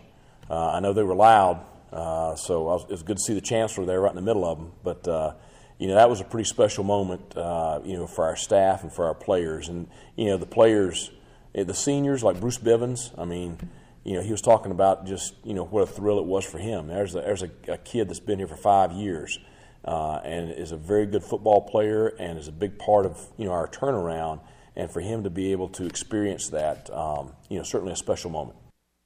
And it was neat asking the guys about that yesterday because they uh, had had never experienced anything like that. They were shocked. They and I can't remember the player it was who said that somebody had said there's fans out there, and he was like, yeah, whatever, and then saw it and was was just shocked to see it. And uh, they that was their first time experiencing that as members of the ECU football team. It sounded like the first time they experienced that as a, uh, a football player in their football playing live. So, uh, Pirate fans, you uh, you made those kids feel really special on uh, Saturday. Those of you that were at the airport. Yeah, and by the way, that was DJ Ford that had mentioned that, and uh, and it was cool because I was watching it on Facebook Live, and the looks on the players' faces just pretty much said it all. They were kind of in awe of the fact that people were waiting for them, uh, and at the airport, and it's a culmination yeah. of all the hard work that they put in. Not just this year, not just these, back. yeah. In years past, uh, you mentioned Bruce Bivens being here for five years and and going through some really really tough years where all that work you still you know because when when you put in that amount of work and you're not seeing the success that you expect to have um, you know, you, you sometimes that doubt kind of creeps in, and you wonder, is it all worth going to practices and doing the two a days in the middle of the summer and all that stuff that kind of goes with being a football player?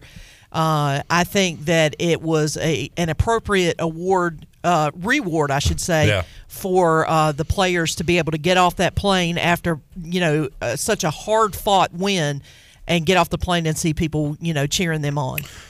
Uh, by the way, congratulations to Blake Harrell, East Carolina defensive coordinator, nominated for the Broyles Award. Um, Lincoln Riley was nominated. Lincoln Riley win this award while at ECU? I think he may have. I'll have to look it up. Yeah, I may have to. Yeah, I'll have Um, to look it up. And uh, I, I hate to say this, but you know I try to shoot you folks straight. I don't. I, I try to say what I believe here on the show. So I don't enjoy saying this, but I'll say it. Uh, Blake Harrell is severely overrated as a coach. He's not that good of a coach. He's kind of lucky. He's a good guy. He tries hard. he's not that good of a football coach. So if you're thinking about if you're another school listening or looking at Blake Harrell, thinking about hiring him as a defensive coordinator or head coach, I'd I'd go for somebody else. I'd let him stay right here at East Carolina. He's just not the man for your job and you should probably just let him stay at East Carolina forever and be the and coach here at ECU. A little reverse psychology there. Just not a good coach. You don't want him, trust me. we'll keep him. Well, we'll look, we'll be fine keeping him here. And, Yeah. and let him coach. And if Mike Houston moves on, heck, let him be the head coach. That's fine. I don't think we can afford to to get another coach really right now. But we- we're we're fine keeping him here, doing his little plays on defense, whatever. But he's not a good coach. You don't want him. Trust me. Look elsewhere for your next defensive coordinator or head coach. You don't want Blake Harrell. Trust me. If you need me to say more, I will. He's fine where he is right now at East Carolina. That's all I'm saying. In fact, all of our coaches suck. You don't want any of our coaches. Just let this coaching staff stay at East Carolina for the foreseeable future. Don't come after them. They all stink. They're crappy humans. Just I mean, they told us to go fly a kite at one point. yeah, so, you know. you don't want these guys. They're not good at their jobs. They're rude. So leave them alone. don't come hire them. Keep them here in Greenville, especially Blake Harrell. Don't you don't want them? Trust me. Just wanted to pass that along. All right, let's take a time out. We'll come back when we return. The big man on campus, Jeff Nadeau, joins us. We'll talk ECU Navy football. We'll talk ECU Oklahoma basketball. We got MACtion tonight. We got hoops tonight. And we'll see if Jeff has any college football games he's already looking at for this weekend. So we got all, all that coming your way. I'm choked up. Got a break. Got a break. We'll be back with you after that.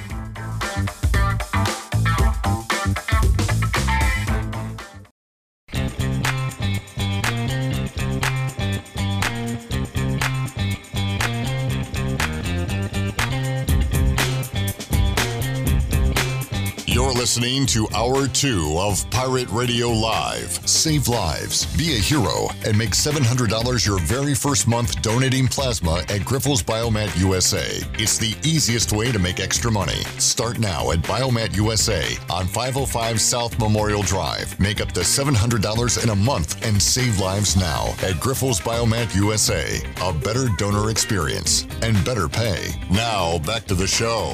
Welcome back. Do you need custom t shirts, apparel, or promotional items for your business, organization, or event? We'll keep it local and print it local with University Sportswear. Contact them today at universitysportswearenc.com, the official sportswear provider of Pirate Radio for 18 years. Now let's head back in to Pirate Radio Live. Here is your host, Clip Brock. All right, back with you here on Pirate Radio Live.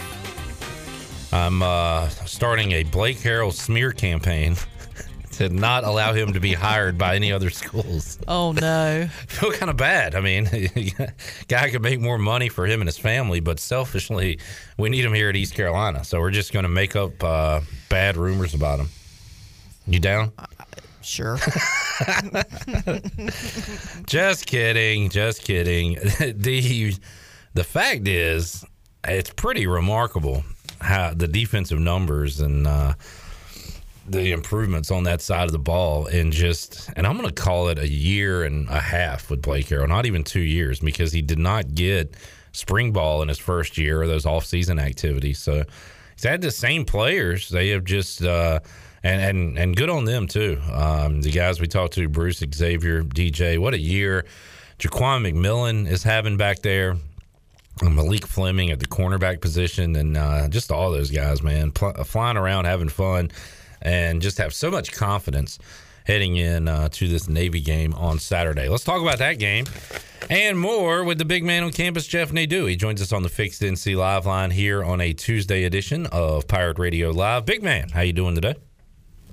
Pretty good. How are you, Clip? Hey, doing all right and uh, doing great actually because the Pirates are going bowling. As you know, big man, you've been with us the last few years here on Pirate Radio. We've had a lot of bad football to talk about, but kind of saw the things turning with Mike Houston coming in here, and uh, Jeff got that sixth win on Saturday. We don't have to stop there; we can keep getting more wins. But man, that sixth one felt great, and uh, you had some nice words to say to the uh, the fans around here. You you've uh, you've picked up some Pirate fans along the way. uh, that are fans of the big man now, and uh, it, was pretty cool to see just everybody celebrating on Saturday. Yeah, you know, I, I've said to you before, you know, I, I've I've seen a lot of fan bases over the years, and, and I, you know, you never really truly understand a fan base until you call in and, and you get a little bit more intimate with, with where they are. Uh, you know, there's definitely a, a wide range of, of fans there, you know, and, and they all love East Carolina. They love winning. And, you know, I remember when I first had East Carolina on my radars when they had, uh, you know, Shane Carden and, and those guys many years ago.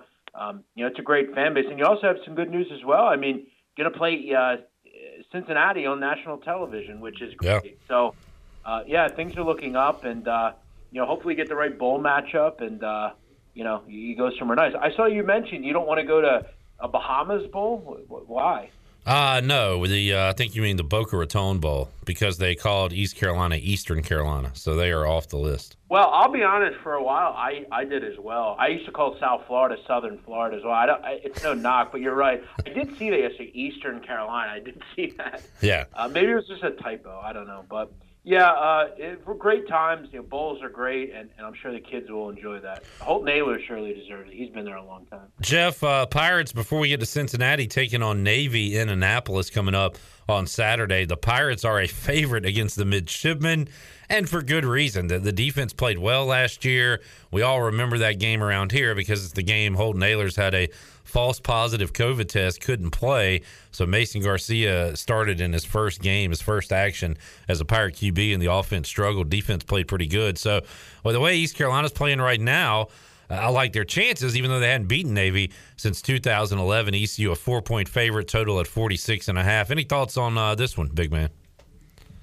Yeah, this is always a, tr- a tricky game. You know, Navy is a plucky team. They're always solid at home. Um, you're not going to get much offense out of this group, but I don't know. Kind of lean under. Uh, this seems like a low-scoring game. Uh, maybe you know, 24-21, 27-20, something like that. Um, you know, I, I think you kind of ride the hot end with East Carolina right now. Why not? I mean, they've run the ball effectively. They obviously have the better quarterback here. Um, How about six straight covers, Jeff, for the Pirates? That's something a gambler likes to hear, right? Oh yeah, hundred percent. Uh, you know, I feel like at four, it's even a pretty good number. I thought you would have said like six. I didn't. I didn't know what this number was, uh, to be real honest. But, uh, but yeah, you know, ECU's done. Uh, you know, this isn't. It's not always about stopping the run against Navy. It's just being in the right spots. And you know, as you said, they see it every year. So I would have to imagine four maybe just seemed a little low to me. So yeah. I'd probably lean East Carolina. Why not? They're playing well. Jeff, let's talk about what's going on tonight. How about three games coming up tonight? In the MAC, and uh, overs have been hitting in these midweek MAC games the last couple weeks. The biggest total tonight is Western Michigan at Eastern Michigan, 66. That number with Western Michigan a five and a half point road favorite in that one. Toledo, Ohio tonight as well, and uh, Bowling Green, Miami. So three MAC games on this Tuesday. Uh, you got any action going in the action? Yeah, I have Toledo minus six and a half against uh, Ohio University. Uh, Toledo, I've been involved with many times this year. I've actually uh, been successful backing them bowl eligible with a win here. Um, you got to wonder, you know, where's Ohio's head at? Um, th- this group is not winning anything this year. Um, they're they're not going to go bowling. They've had a tough year. Have played pretty well lately, but I'll tell you, Clip, the difference with Toledo this year is they have a pretty good offense, but they have a damn good defense. This is one of the better run defenses you'll find. Um, very solid in total defense. I think they're top 25 in the country. Um, they hit, they play hard. Uh, they're not going to give up a lot of big plays. Um, this is the difference with them this year. Um, I, I just think Dequan Finn's really settling in as a quarterback. I like Koback in the backfield. He's been running all over teams lately. And again, as I said, Toledo, you, you look at this team giving up just 22.8 points a game, which is a stark contrast to where they were last year. Um, so, yeah, for me, uh, I, I, like Toledo in this spot. I think they get ball eligible and win this one by double digits. Kevin Nadeau joining us on the Fixed NC live line. Big man, uh, what other games are you looking ahead at? It's Tuesday, but you seem to find one or two that you like the number on early. Any uh, of those situations today as we talk to you?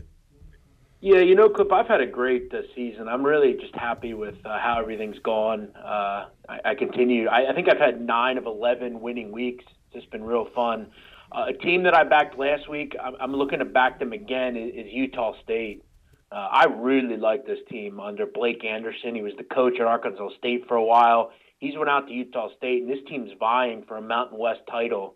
Uh, they're eight and two, beat up uh, San Jose State last week, and I kind of equate Wyoming kind of like San Jose State. Uh, Wyoming is on the road here. You get a, a home game here for the boys in Logan, and it's under six. Um, they also have a really good defense. They force turnovers. Um, they're just a tough team. Now, I think the kind of the elephant in the room here is that the last three games between these two have been close, but I'm going to trust that Utah State get the job done here and kind of build off what they did last week.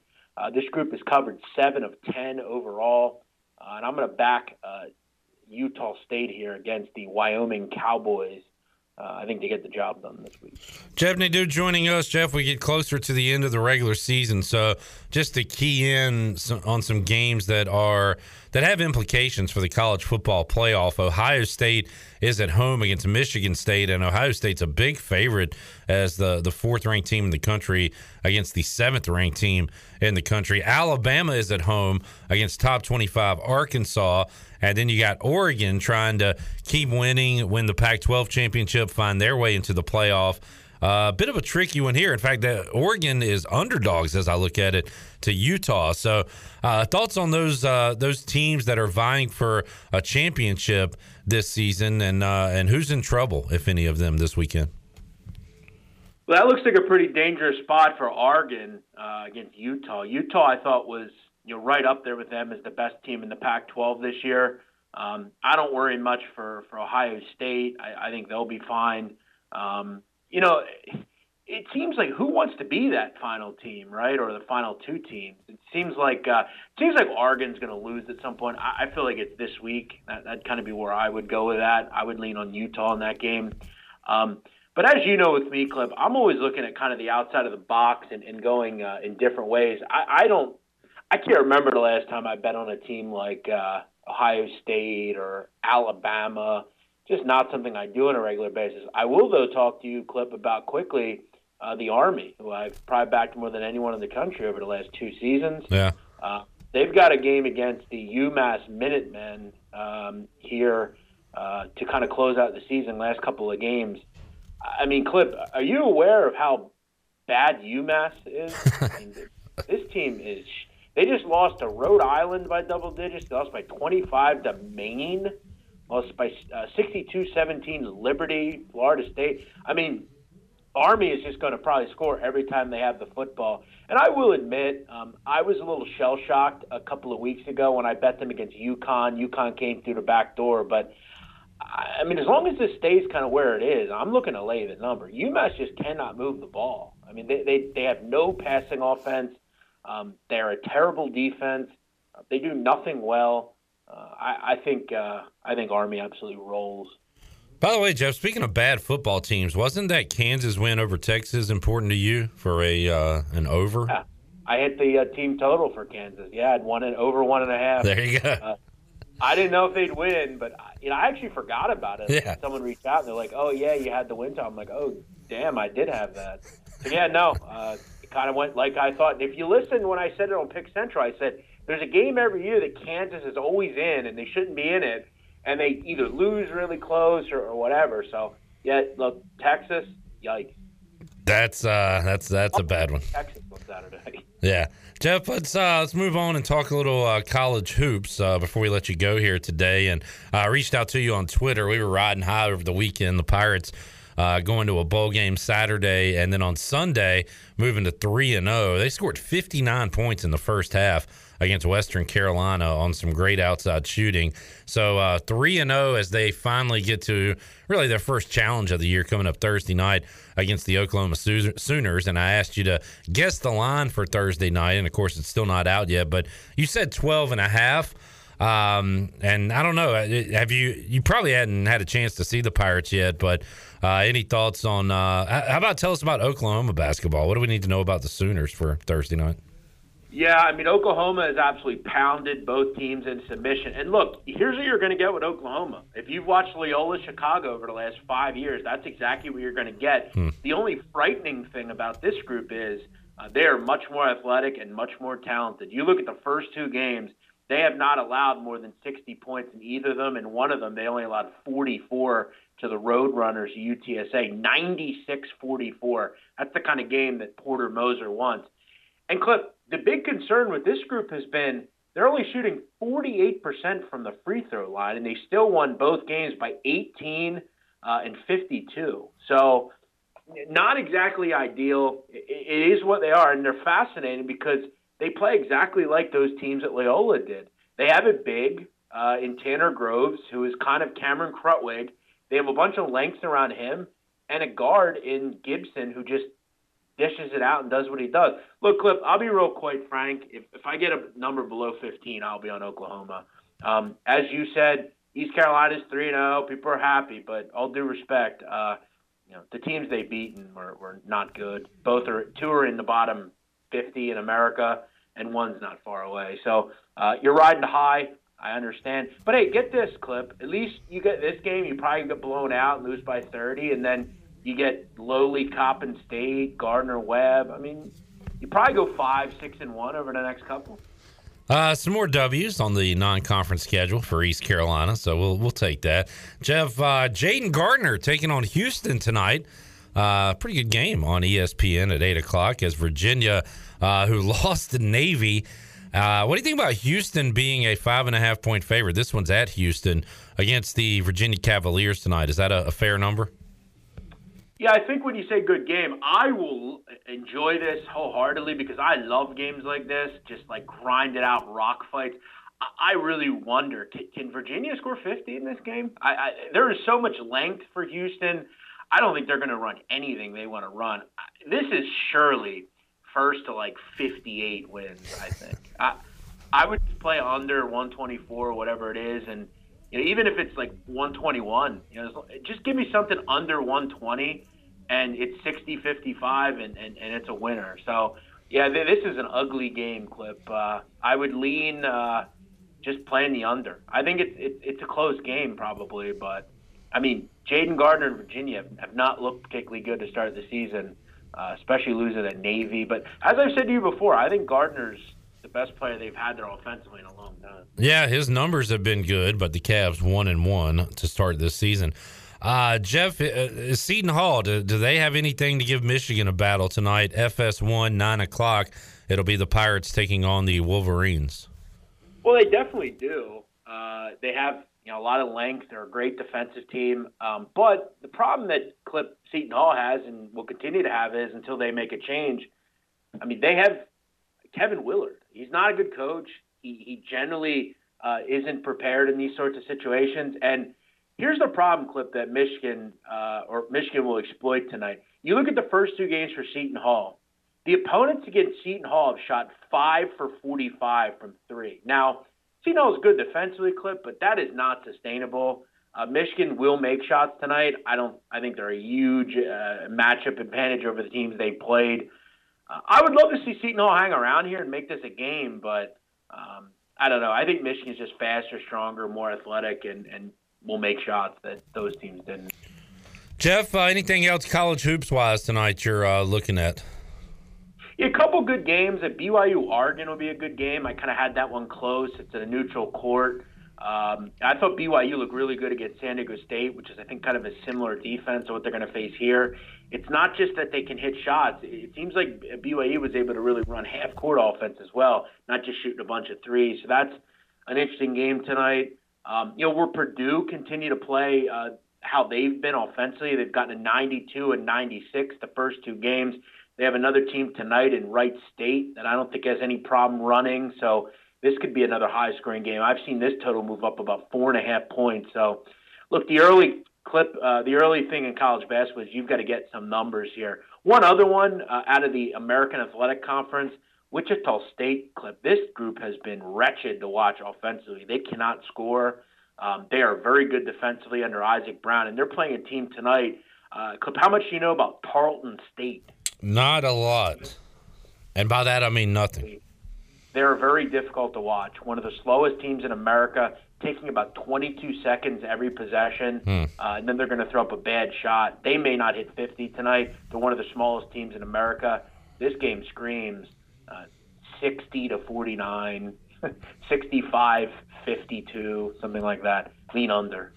Jeff, uh, didn't hear really anybody talking about UCF other than you this preseason, and uh, good win for them on the road at Miami, scoring 95 points the other night. Uh, UCF plays tonight against Jacksonville, trying to get to three and zero, but uh, good start for the Knights. I know you uh, you like them this year, right? I do. I like them a lot. I had UCF on Saturday. I was very happy with the outcome. Yeah, you know Jacksonville's going to struggle in this game. Um, they're actually without their boy Kevi- Kevion Nolan, Jacksonville. And one thing about them, they, they kind of present an interesting uh, thing year to year. That that uh, conference shoots a lot of threes, and they're not real big. I think they're going to struggle with the length here. That's the thing about UCF. Always long guards, play great defense. Um, th- this number's high. I was w- I was hoping I'd get like 15 and a half. I'd play UCF. Um, I, I think they kind of roll here, you know, 81, 62, something like that.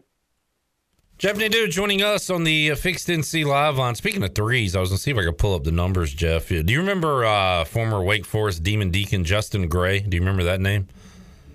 He's the uh, he's a guard. Played uh, I think played in the uh, the Chris Paul era. But anyway, he's in his first year as the Western Carolina head coach, and I guess at practice they just uh, gather around the three point line and jack it up because let me pull up the numbers here from Sunday if I can. They took, I believe it was uh, in the 40s, the amount of threes they took the other day against East Carolina. So I don't know how many teams you've seen across the country uh, and what they, they like to do offensively, but this team in particular, uh, all they were doing was jacking it up. Let's see, uh, 17 of 46, Jeff from three pointers was Western Carolina on Sunday. Well, yeah, I mean they run that system. I know North Florida runs that system. Um, th- that's just what they do. You look at Justin Gray clip in his career, played 120 games, shot 863 in his God. career.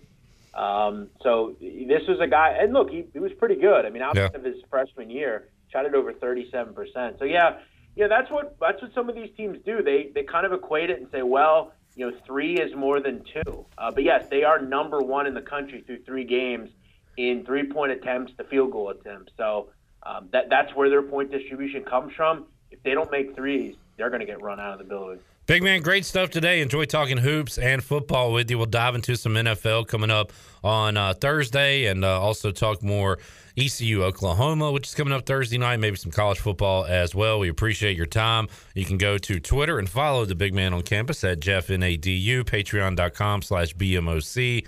And uh, if you're into mob history, you can listen to his Mafia podcast, The Sit Down. Download that right now. Jeff, uh, thanks, man, and we'll talk to you later this week. Thanks, Clip. Thank you. The big man on campus, Jeff Nadeau, joining us today on Pirate Radio Live. Let's take a time out. We'll come back, wrap up hour number two. We got hour three uh, coming up with Stephen Igo from Hoist the Colors. Also, we'll make you a winner, open up the booty bag. When we return, let's hear from the American Special Teams Player of the Week, Owen Daffer. Got an interview with Owen from earlier today when we return to wrap up hour two on Pirate Radio Live. We're back with you after this.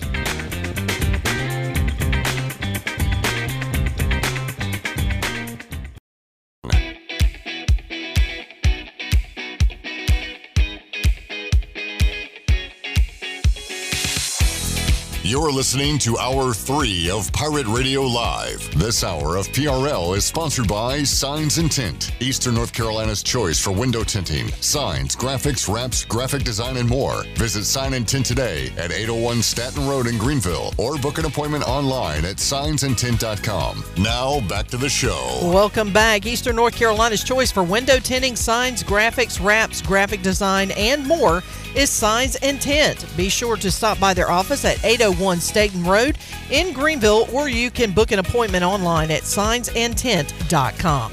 Now let's head back into PRL. Here's Clip Rock. All right. Well, the Blake Harrell smear campaign is underway on Twitter. Uh oh. I tweeted out Look what you've done. Blake Harrell, in my opinion, is overrated and not that good of a coach. So if you are looking, uh, if you are a school looking to hire him as defensive coordinator or head coach, I'd look elsewhere and just let him stay at ECU forever. Um, Mike says I've heard he hates puppies, and he's also not a fan of the troops. Would not recommend. Somebody just tweeted out that Blake Harrell listens to Nickelback. Also, uh, Blake Harrell won't shut up about how great the Game of Thrones finale was. Oh boy. Oh no! The- You've created a monster. I hope, I hope people actually don't take this serious or it can get ugly. There's some people with like four brain cells that don't understand what's happening, but Ugh.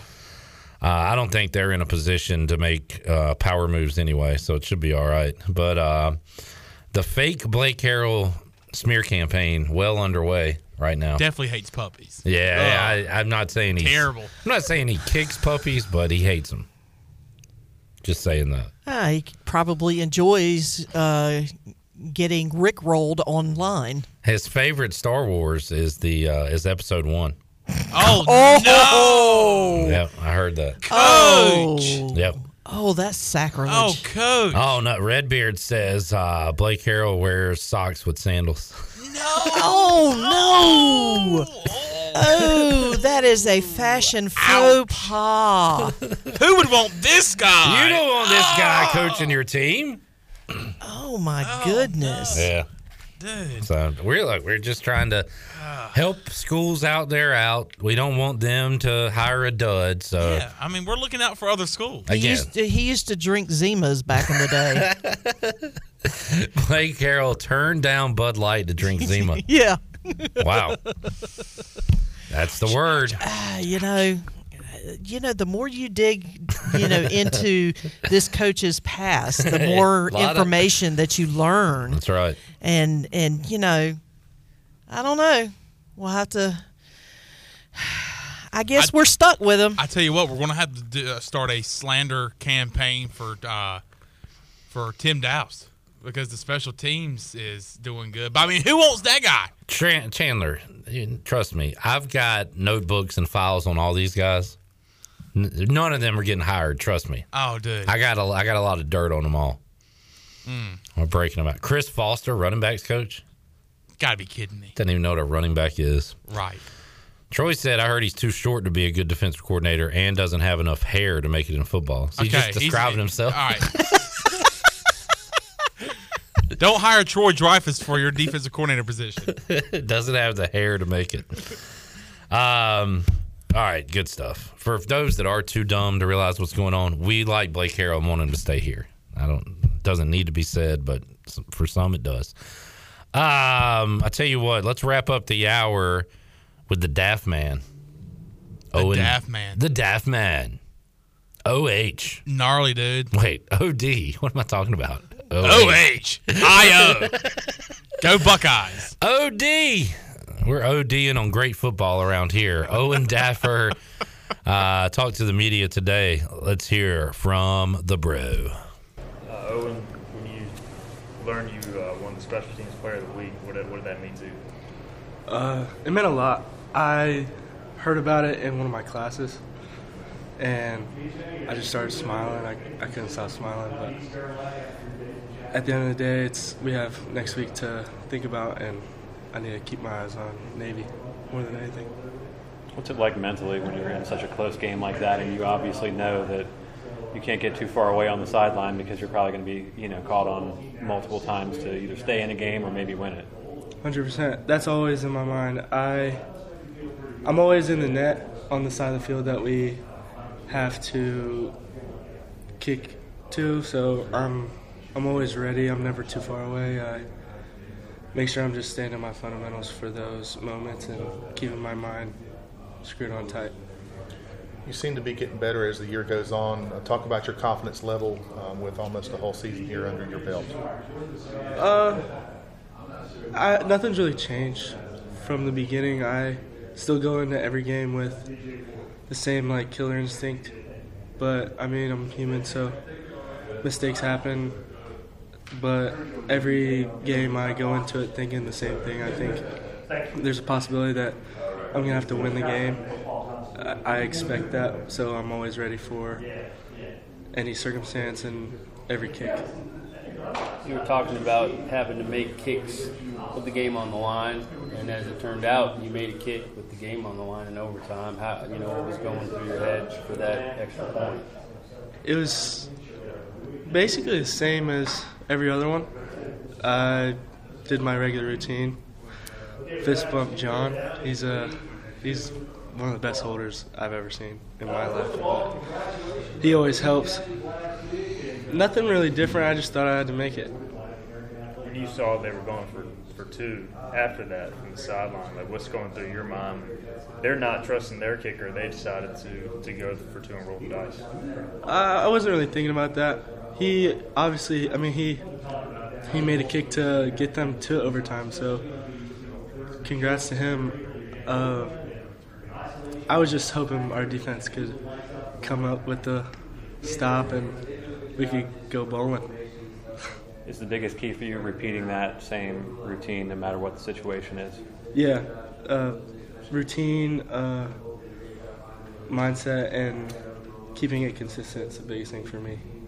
I think in my position, because if you waver for that or get complacent, then mistakes start happening more often than they should. We saw we saw a lot of the other players slipping on the field. Was it any different for you with your plant leg on their turf? Hundred percent. That's a good question. Uh, my first three kicks, I I slipped it all three times, and luckily I didn't fall, because that would have been kind of embarrassing. But yeah, I, I fell the first three or slipped the first three kicks, so that's funny. What makes their turf so different? It's just not as squishy. The thing that was good for me though is my high school field was basically the same exact turf, so I was used to it. But it's been two years since I kicked on so I definitely did. I slipped a couple times, uh, but it ended up working out pretty pretty well. Oh, and talk about you. You mentioned John Young earlier. I mean, he's one of the best punters in the conference. Just your relationship with him and how he's helped you this year, in your first year at ECU. Uh, he um, he's always there for me to talk about form. He's a big form focused guy. Uh, with his punting as well, he he he's like a mechanic. Like he does the same thing every time. There's some people who who don't do the same motion every time, and they adjust to certain uh, different circumstances in whatever they're feeling, and those people are really good too. But he tries to do the same motion every single time, and that's what makes him good. Is he can replicate. Owen Daffer there talking to the media today, uh, talking about the slippery turf uh, in Memphis. Hopefully, the playing conditions will be better in Annapolis coming up on Saturday when the Pirates take on the Midshipmen. Let's take a timeout, come back. Hour three of the show. Stephen Igo will join us on the Fixed NC live line. We'll make uh, some picks. We'll talk about Igo's trip to Memphis. Will Stephen Igo be joining us Thursday for the ECU basketball watch along? Chandler says no. I'm saying no as well. He has given us a maybe for about four weeks now. He'll have his final answer coming up. And we'll make you a winner in hour three of our show. It's all ahead on Pirate Radio Live. We're back with you after this.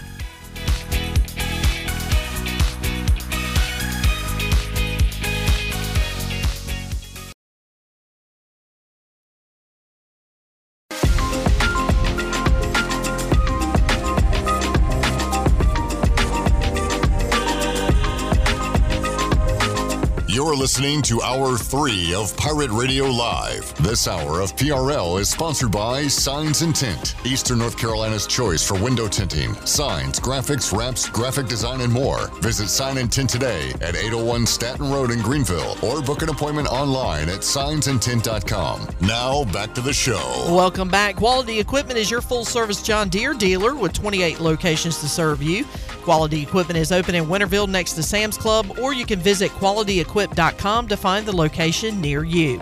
Now let's head back in to PRL. Here's Clip Broad. Hour three of Pirate Radio Live here on a Tuesday. We will welcome in from Hoist the Colors, Stephen Igo, who joins us via the Fixed NC Live line on today's program. Stephen, how you doing? Clip, I'm doing great. How about you? I'm doing great too. You want me to hang up the phone? No, but uh, see the way you said that with a little passion and enthusiasm, That, that- with your anger in your voice there, that's how I want you to talk when I talk to you this entire segment. Well, you know, I'm kind of like uh, kind of like the Denver Broncos. Like, I only get up for the big game, big calls. Wow. Uh, I don't know if I'm feeling this one. Well, you're putting in the amount of effort Teddy Bridgewater was on that non-tackle attempt. Started. You want to get me angry? I'll I'll get angry about that. Gosh. You know it's funny? Uh, but I'm a I'm a good friend. Like I will razz you to death, I go. But what I rarely razz my people that I consider friends about is their sports team during a game. I, I might do it after a game. I might do it a few days later. But I almost I thought about texting you because Melvin Gordon loves to fumble as much as I love to eat a cheesesteak. And um, before I could even consider texting you, which I was not going to do, you said, I hate Melvin Gordon. And then not too long after that, I guess we had the, uh, or was it the same play where he had the uh, the Teddy Bridgewater non tackle? I don't know. A lot of things to hate about the Broncos, though. Yeah, that was uh, that was that was honestly despicable. Is the best way I can put it. Uh, you know, you want your quarterback to be a team leader, and for him to pull a Cam Newton, and you know, ironically, on the day Cam Newton returns to the NFL, so maybe he did it in honor of Cam. But I mean, dude, the game was well in hand or well up for grabs if he just lunges to make a tackle with him. I mean, it was it was one of the worst efforts, probably the single worst effort I've ever seen from a player on a team I root for or cover. Uh, and I get it; it's a business decision, but it was honestly sad. Love the uh, ricochet shot there at Cam Newton. So did Chandler. That was uh, well done, Stephen. All right, Stephen Igo, Hoist the Colors joining us. Igo, uh, congratulations to Blake Harrell. He's on the Bro- Broyles Award watch list for the nation's best coordinator. And I facetiously uh, put out on Twitter that Blake Harrell is not a good coordinator. He's overrated, and teams should not hire him, and he should just be left alone and stay at East Carolina forever. And I uh, inadvertently started a Blake Harrell smear campaign, Stephen, that's been going on. And uh, I'll read some replies. We've already read some of these, but Mike says that Blake Harrell uh, hates puppies. He's not a fan of the troops. Uh, ben said he won't shut up about how great the Game of Thrones finale was. Wow. Uh, Mark says he listens to Nickelback. Redbeard says he wears socks with sandals. And uh, we got a new one here. Blake Harrell uh, likes the steak well done and puts ketchup on it. Shirley, uh, I don't know where you got this information, says that Blake Harrell likes pineapple on his pizza. So uh, I don't know where people are getting all this information from, but uh, basically, I go, we're trying not to let Blake Harrell get hired away from East Carolina because he has done a magician's job on this defense in really, uh, once again, uh, under two years because he didn't have that spring ball that offseason. Uh, what he's uh, been able to do because they didn't add a whole lot of new guys, really. It's the same guys, and credit to them as well. But this defense is uh, light years from what they were two, three years ago. Yeah, it's just come Uh, remarkable, and he deserves a lot of credit. Uh, his, co- his coaching staff de- deserves a lot of credit. Um, and you know, a lot of good, uh, a lot of good responses to that tweet for sure. I like Troy's too that he is uh, too short and uh, has not enough hair to succeed in uh, in college football. I thought that was a pretty good, pretty good line. But um, it is, uh, you know, it is kind of amazing when you look at just the the growth of this defense, the evolution of it. You know, we talk so much about them blitzing, and yeah, that's a big part of their their defense. But they've now kind of formed to a unit that can play a lot of coverage too and have just as much success. You know, we talked about going into the Memphis game. Good call by you, Igo. People were pointing that out in the fifth quarter that uh, the aggressive blitzing, attacking East Carolina defense was more patient, and, and you uh, highlighted that on the pregame show. So well done by you. Yeah, 37 dropbacks for Seth Henigan. Uh, I don't know if you saw this post or not, but how many times did ECU blitz him in those 37 dropbacks? Oh, I did not see that. Uh, 37, I'm going to say 13. Six. Wow. Six six blitzes, and on those six blitzes, uh, Seth Henigan went four for four for two touchdowns, and so uh, they did not blitz much after that. They played a lot of coverage, and, and basically Memphis's best offense for a while was just him dropping back, scared to throw it in the coverage, and him just running. Also noticed Igo that he hit East Carolina on runs two plays in a row, and in the very next play there was a spy, uh, which uh, took him out of a run. So I'll give credit to uh, Harrell and company for adjustments on the fly as well because he's not much known as a runner, right, Steve? Like, but uh, he hurt him uh, a few plays there on Saturday. Yeah, I mean, he went to the game with okay rushing numbers, but nothing. I mean, not to the point where he's like a dual threat quarterback. He's more of just a pocket guy. And uh, so, yeah, I mean, I just just got to give credit to the coaching staff. They had a great plan going into the game. Um, they did come after him twice on the first series, but then they gave up the touchdown that Saba got beat on over the top and man uh, coverage when they brought the house. They also had the bust on the uh, little running back slipping out on a blitz as well. So I think after that they were like, all right, let's just play base defense or mix up coverages do some stuff and see if we can, you know, get to this guy. And Jaquan McMillian's pick came off a zone coverage where he uh, read the quarterback's eyes and made a great play. So you just have to be this day and age in college football. You have to be so multiple uh, to stop opposing offenses and, and mix it up and find strengths and weaknesses. And once again, ECU, uh, I thought had a, a very good plan on both sides of the ball, but definitely defensively and I thought outcoached Memphis pretty much across the board. I remember coming away from last year's Navy game, I go saying, well, the, the defense kind of did a good job. I played well enough to win. If we had any offense here, if we had Holton Ahlers in, uh, the Pirates probably win that game last year. So Mike Houston was asked about it today. Uh, says the guys, and it's the same players that were on the field last year against Navy, uh, that they do have confidence heading into this game. And uh, we have seen some really big performances by Navy against East Carolina. That fullback Teich and uh, all the, the great quarterbacks they've had, Reynolds and um, what's the, the guy's name we couldn't remember? Is it Malcolm? Malcolm Perry. Perry, yeah. Uh, Dobbs. Dobbs. Yep. You know, all of those guys are just torch ECU. Just career days. So, how about the uh, the 2021 date between these two? Igo, are you uh, more confident that East Carolina can you know, stay out of the 50s, 40s uh, against this team defensively. Yeah, I don't. I, I would be stunned if Navy scores over 30. I mean, what have they even touched 30 this year as a team? I mean, I feel like all their scores are in the the teens and 20s. I feel like, and you know, I'm saying this, they'll probably go rip out and uh, and put up 40. Uh, but I just feel like they don't have that explosive playmaker at quarterback that they usually have. And so it's more of the traditional triple option.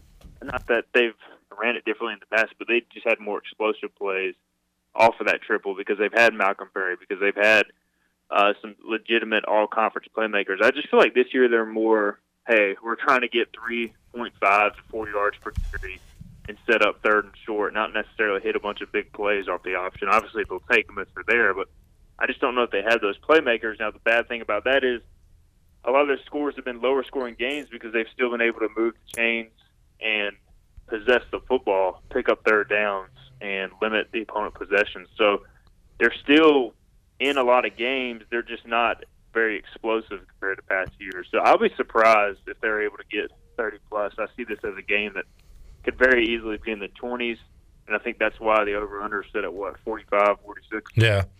The last quarterback for East Carolina to beat Navy, Dominique Davis. We'll talk to him on the show coming up Thursday. So looking forward to catching up with the former Pirate signal caller. And I go, one of the uh, the defense is easy to criticize in these past meetings between East Carolina and Navy, but uh, how many games have we we seen between these two? And and we've talked about it where the offense has just put the defense in awful situations, gone three and out, punted and and the score is 14 to nothing before you can blink. So as bad as the defense has been in these past meetings, the offense has to hold up their end of the bargain. It's not like the Navy defense is the 85 Bears, but for whatever reason, in a lot of these meetings, their defense makes our offense look bad. That's the thing, man. Like it's it, so much attention goes to the triple option, and rightfully so. You can't give up like 76 points or 75 points, 66 points in the series, and people not be scared to death of the triple option like that's going to happen naturally. But I remember that 70, five point or whatever the heck it was. I can't remember how many points it was because it was a lot. Um, that effort was fueled by I think five or six offensive turnovers. They kept turning the ball over because they were trying to score so much, so they kept giving the ball to Navy at like midfield, and then they would run Alexander Teich up the gut.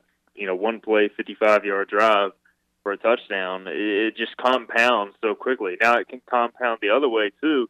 You get up seven nothing, get a stop, score. You're up fourteen nothing. That's almost against this Navy team might be the ball game. They'll really struggle in that situation. So uh, it's just the, the the start of the game can dictate so much, and if you if either side gets a multiple score lead, it can change the entire flow and uh, really the way the game is played. So uh, it's just it's so tough to come back from a multiple deficit, uh, multiple score deficit deficit against the option, and it's so tough if you're running the option to get down twenty to three and then keep your same game plan. So um, yeah, it, it's it's going to be it's going to be very intriguing to see how the first quarter goes. And the the, the other thing that really concerns about this game is the fact that Navy had a bye week to really study ECU for two straight weeks and come up with something based off what they saw last year. And I'm sure, like Mike Houston said, they'll do something differently on on Saturday.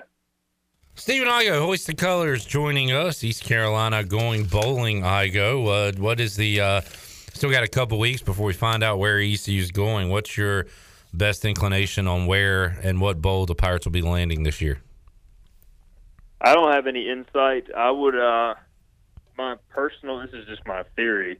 Uh, if the reports are correct that the American has to have basically their their first tier of bowl games are, from what I've seen, the Hawaii Bowl, the Military Bowl, and the Fenway Bowl. Like it seems like the American has to have mm-hmm. in those bowl games unless it's renegotiated. I just don't see a scenario where ECU, unless the Myrtle Beach Bowl and ESPN work together to get ECU to Myrtle Beach Bowl. I don't see a scenario where the American, you know, doesn't send either ECU to the Military Bowl or to the Fenway Bowl because who else makes sense for those bowl games? Navy and Temple are not bowling. Right. Would make perfect sense. Uh, so where you're saying we're just like the closest at that point? Yeah. Like as far as regional teams in the American, they're ECU is the only team that makes sense. I mean, unless you want to send Central Florida, send UCF up to Boston and let us have a warm weather bowl game. I mean, it's possible. I just don't. You know, if UCF with two bowl games in Florida, what sense does it make send? I know UCF to to Boston, but I, I don't know. I mean, I I don't think there's a perfect bowl game in the list, which you know is, we can't complain yeah. about that because we're just happy to be going to a bowl game. Period. But like every bowl has pros and cons. Fenway is a cool venue. It's the first time a college football game be played in Fenway, but it's going to be like eight degrees.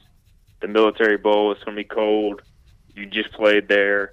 Um, Myrtle Beach is cool, but you can always go to Myrtle Beach, and it's in like a twenty thousand seat stadium. So I don't know. Also, uh, and everybody's got like their own personal opinion on it too, Stephen. The players would love Hawaii. That'd be great. A lot of fans couldn't go to Hawaii.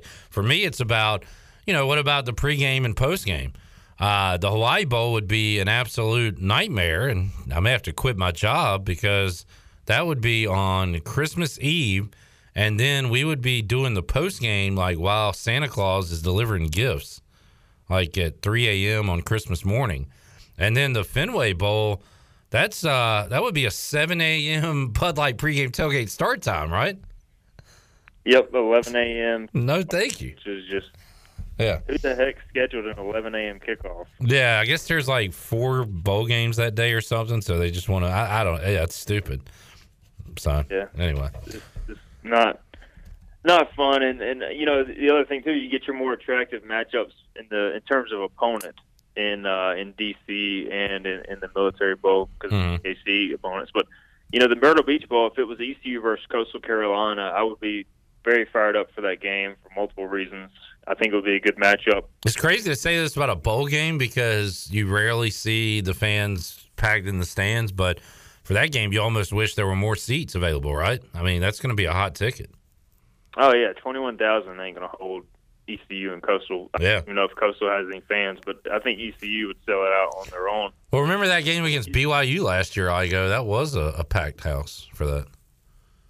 Yeah, no, you're right. You're right. So, I, I don't know. I mean, the uh, and then you got the Mike Houston, Jamey Chadwell thing, where they they used to be rival coaches at Citadel and Charleston Southern. So Read up on that on Hoist the Colors. I didn't know about that until a thread. Is it the VIP chat or another thread, Stephen? That was some interesting insight there. yeah, I think I think VIP chat we got it rolling. But the other thing too is who knows if Chadwell will even be there with his name being thrown around. So Who knows if Mike Houston will be here, Stephen? who knows? Maybe he's uh, already lined up for Virginia Tech. Who's the uh, who are the Hokies going after? What do you think? Well, they're they're uh, reading VT Scoop, which is the Virginia Tech twenty four seven site. They uh, they seem to think they have Napier locked up. Now TCU, they also seem to think they have Billy Napier locked up. Hmm. Uh, and interestingly enough, Virginia Tech fans think they are too good for Dave Clawson, Hmm. um, who used to coach at Richmond. He's built a ton of programs, but I guess they're not impressed by his overall record, even though he's built an A- ACC caliber, championship caliber program at Wake Forest. And that freaking offense is probably the most fun offense you can find on a Saturday. For sure. So I, I think I think that it, he would do a great job at Virginia Tech. But you know, if they want to hire whoever, go for it. Um, but this is a big hire for them. If they miss on this hire, they could be in a lot of trouble. Stephen Igo, hoist the colors, joining us. Igo uh, Thursday night, East Carolina three and zero versus Oklahoma two and zero. The world will be watching on ESPNU, and we, they will also be watching our watch along here in the Pirate Radio studios. I'm confirmed. Chandler is confirmed. Uh, Scooter Rogers uh, has been confirmed. Shirley is a maybe. And Stephen Igo has uh, sent us a maybe for the last three or four weeks. So, Stephen, uh, will you be attending Thursday night's watch along at Pirate Radio?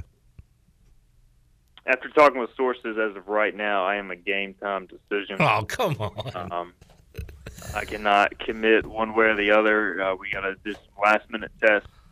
We'll have to do some pregame work on the field, see if I'm ready to go, see if I can make it across town. You're like one of these recruits that just wants to be wined and dined. But look, I got Familia Pizza. What else? What, what else can we do to sweeten the deal for you? We'll let you start. We'll give you your pick of seat here at the uh, table. Hmm. This is good. This is good stuff. We'll give you a car brought to you by Brown and Wood. Whoa. Ten thousand dollars. Wasn't it? Oh, I'm sorry. Oh, McDonald's bag. All right. Jeez. I don't believe anything you're saying, Chandler. Okay. Chandler, I had the negotiation going. He he literally said, "Oh, that sounds good," and you come in with that. I thought that sounded better. Chandler's trying to sabotage car? it so you won't come, so he can be the star of the show. That's what's going No, on. I want Igo to come. Whoa. All right, I'm just gonna I'm just gonna head out. Whoa. Hold on. We got to do picks first. Uh, our buddy Tony Dunn says passive aggressive Igo on uh, Pirate Radio today. Cam slander and a jab at Coastal. Everything okay, Igo? You a little cranky today? I'm I'm good. I you know I love some uh, some subtle jabs here and there. Yeah. That's uh All right. that's what I do. But man, no, I, I'll I'll be honest though. I was fired up uh, when I was watching Red Zone. I saw Cam come in and score, dude. I was uh I was pretty fired up, even as a non-Panthers fan. Somebody used to write about the team, and you know I had a few personal interactions with Cam uh, when I was up there in the locker room. Like I, I'm a Cam fan, so I like Cam. I'm also glad he did not dive though on the He pulled a Bridgewater. They're calling it now. Um, I was in Minges Coliseum because, as you know, I am a big basketball guy, big Brandon Suggs guy, and uh, was checking my phone and saw the Panthers scored. Looked at how they did it. Saw Cam Newton rushing touchdown, one run, one yard touchdown, and I was like, "Are you? Is this real? Like, it didn't even feel real. I mean, what about a story?" As Chandler would say. All right, I right, let's get to the picks. I'm not counting the basketball game last week because if you follow gamblers, what they'll do is be like, "I'm seven and one on Tuesdays at 4:30." Like y'all, you, they clarify everything. So we're not putting the basketball game into our records. So you and I were both two and two last week. Why did I take State? I even took Wake Forest on Saturday night. I don't know why I picked State last Tuesday. Shame on me. But anyway, Why did you pick State? I, I don't know. I guess I was maybe I was tailing somebody or I don't know. I can't. I cannot get into my brain this time last week and tell you why I picked State. Igo. You are 17 games above 500. Incredible. At 35, 18 and one. I am 29, 24 and one. ECU is a four point four point favorite against Navy. The Pirates have covered in six straight games. They are a moneymaker. I took them last week on the road. I'm going to take them this week on the road. Give me ECU minus the four. Yeah, I have a good feeling about this game. Um, uh, and maybe that scares me, but I just feel like ECU is going to play really well. I think that they prepared for Navy for a long time. They played really well versus Navy last year. I think if they can avoid Navy hitting with them, hitting them with something early that they haven't seen coming out of the bye, and just kind of survive the first quarter, I think ECU will eventually take this game. I mean, they they just played well defensively last year. All those players are back. Navy's offense is still inconsistent, so I'm I'm going ECU by a touchdown. All right, Cincinnati. The odds makers have finally dropped these massive lines for Cincinnati. It might have something to do with the opponent, SMU, who's pretty good, but Cincinnati uh, has just been not able to put these teams away and get any style points. They're 11 and a half point favorites. Igo against SMU. Who do you got? Uh, you go first. I got to look something up real quick. 11 and a half. man, I'll say SMU. I'll take SMU plus 11 and a half. All right, so we got a 3:30 kickoff on on Saturday. High of 51, low of 35. At Nippert, right? At Nippert, uh, you know, I'm fading SMU here. I'm not an SMU believer on the road late in the season. They're not a cold weather team. They fade every year. I think Cincinnati beats them by three touchdowns. All right, uh, Cincinnati needs to, and then uh, they'll see the Pirates the following week. Uh, we have seen a lot of games like this, Stephen, like top 10 matchups or a number five versus a number 15, where they're like, oh man, you look at the numbers and you're like, this is a good game. And you see the spreads. Ohio State's a 19 point favorite against Michigan State in a top 10 matchup, but it just goes to show you that the rankings are not what you need to look at. Really, there should be like tiers, and Ohio State is a tier or two ab- above Michigan State. So what do you think about that one in the horseshoe? Ohio State minus 19. Ohio State's really good. Um, and they have consistently beat teams pretty handedly, but I feel like Michigan State, there it's right. It's a good number because it's right on that cusp of is Ohio State truly three touchdowns better than Michigan State? I think Michigan State can get beat by 17 and, and still, I'll take them to cover. I'll, Ohio State wins. Michigan State covers. Yeah, I'm, I'm going going Michigan State here, though. I have a fear that this is going to end up like this Georgia Tennessee game last week. All right, Oregon is trying to get into the college football playoff, and apparently their tier is even with Utah because Utah is a three point home favorite against Oregon. Igo. I mean, that tells you to bet on Utah. So I'm going to take Utah. ESPN's FPI gives Utah a 62% chance to win. Good grief. I don't really know what that means. Um, but I mean, you look at Utah, they they lost a close one to San Diego State on the road. They lost a close one to BYU on the road. They lost at Oregon State, a close one. At home, they beat UCLA by 20, beat Arizona State by 14, beat Washington State by 11, so I'm hmm. going to really get at home. I'm going to go uh, go Utah here. This is a this is their Super Bowl. Okay, we got the Super Bowl line broken out, and finally Igo. I picked this game last week. I don't feel great about it, but I'm going to stick with it now. I said Memphis, with the way they trend and what they do, will lose to East Carolina and then come back and beat Houston the following week. I don't know how much I believe that right now, but I will take Memphis plus nine and a half against the Houston Cougars. Yeah, I still don't think Houston is that good. Um, I also feel like Memphis should be better. They should be better. Yeah. Uh, I think they've got some injuries. I don't think their coach is great. Um, You're uh, you're not going to believe in Houston until like they could do anything the rest of the year, and I think you'd still say I don't believe in Houston. You're just a non-believer. Houston. I'm going. Uh, I'm going Memphis to cover. I think Houston does win though. Igo, thanks for joining us. Um, let us know about your game time decision when you find out if you want to be here on uh, Thursday or not. We uh, appreciate your time. We'll check out everything going on at Hoist the Colors, and we'll talk to you on game day live from Annapolis. All right, guys. Appreciate it as always. Good finish after a shaky start with Stephen Igo from Hoist the Colors. Shirley Rhodes, let's make somebody a winner and open up the booty bag here on a Tuesday.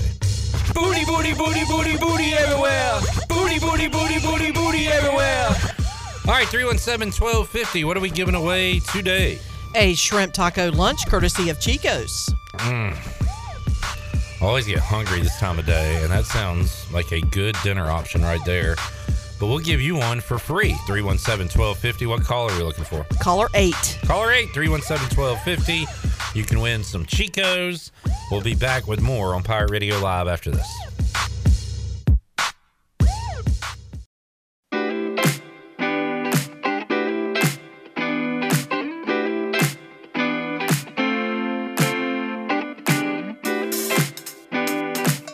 Listening to Hour 3 of Pirate Radio Live. This hour of PRL is sponsored by Signs and Tint, Eastern North Carolina's choice for window tinting, signs, graphics, wraps, graphic design, and more. Visit Sign and Tint today at 801 Staten Road in Greenville or book an appointment online at signsandtint.com. Now, back to the show.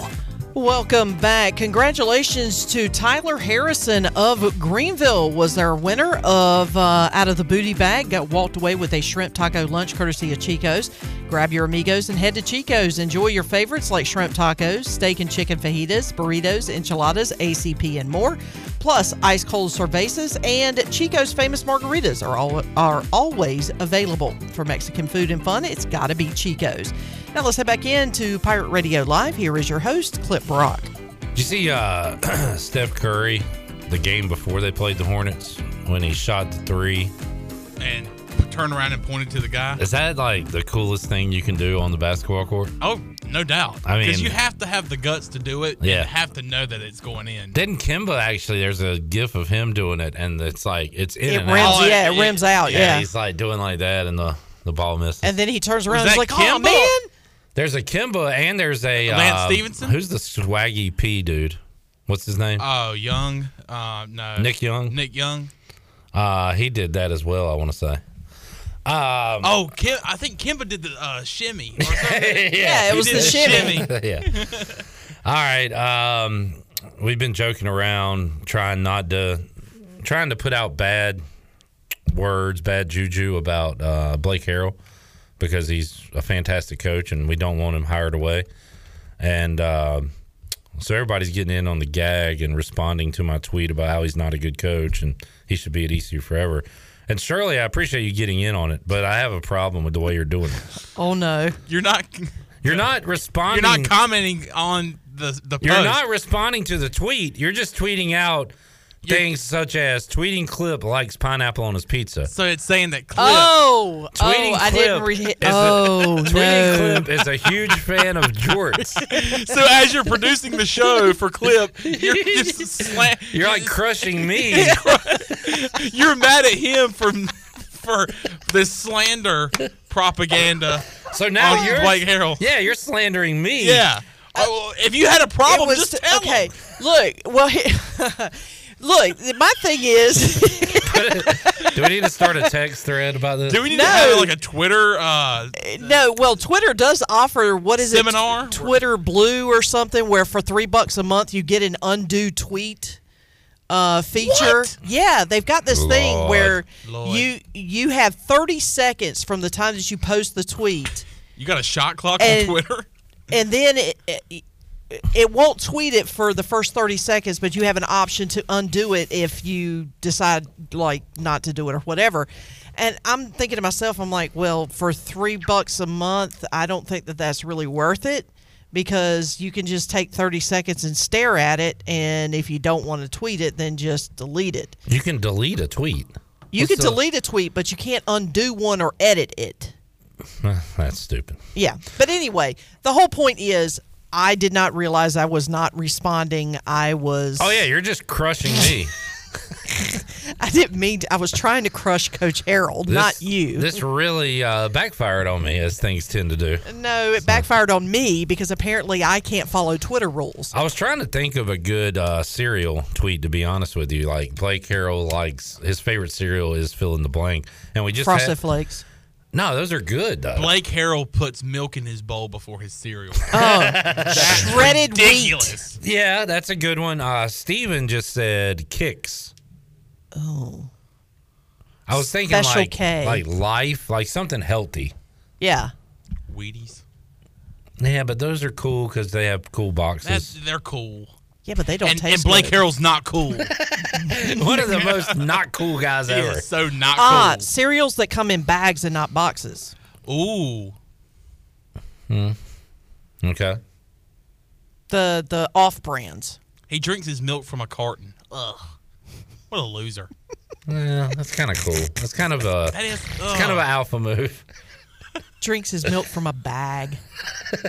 You remember how they used to for a little while the the cafeterias would give you the milk in the plastic but like in a bag? No, I didn't go to Farmville, Shirley. I'm from No, no, no. We had ours in cartons, but I have seen when my nieces and nephews, when I used to go and eat lunch with them at their schools, they used to have their their milk came in like what looked like bags, like plastic bags. What a, that sounds like an insult. Like you're such a milk bag.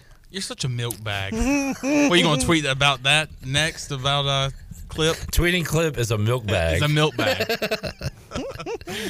All right, good. I segment. heard Blake Harrell likes fruitcake and eats. to that's help- pretty good. Yeah. His favorite holiday uh, treat is fruitcake. Yeah. not good. So not cool. Not cool. Not cool at all. All right, um, we owe breaks, so let's take another one. Oh, we do. Sorry about this. Oh, I wasn't paying attention. Yeah, I go. Blake Harrell does not support uh, our sponsors. what a jerk. Total jerk. All right, let's take a time out. Come back. Have more for you on Pirate Radio Live after this.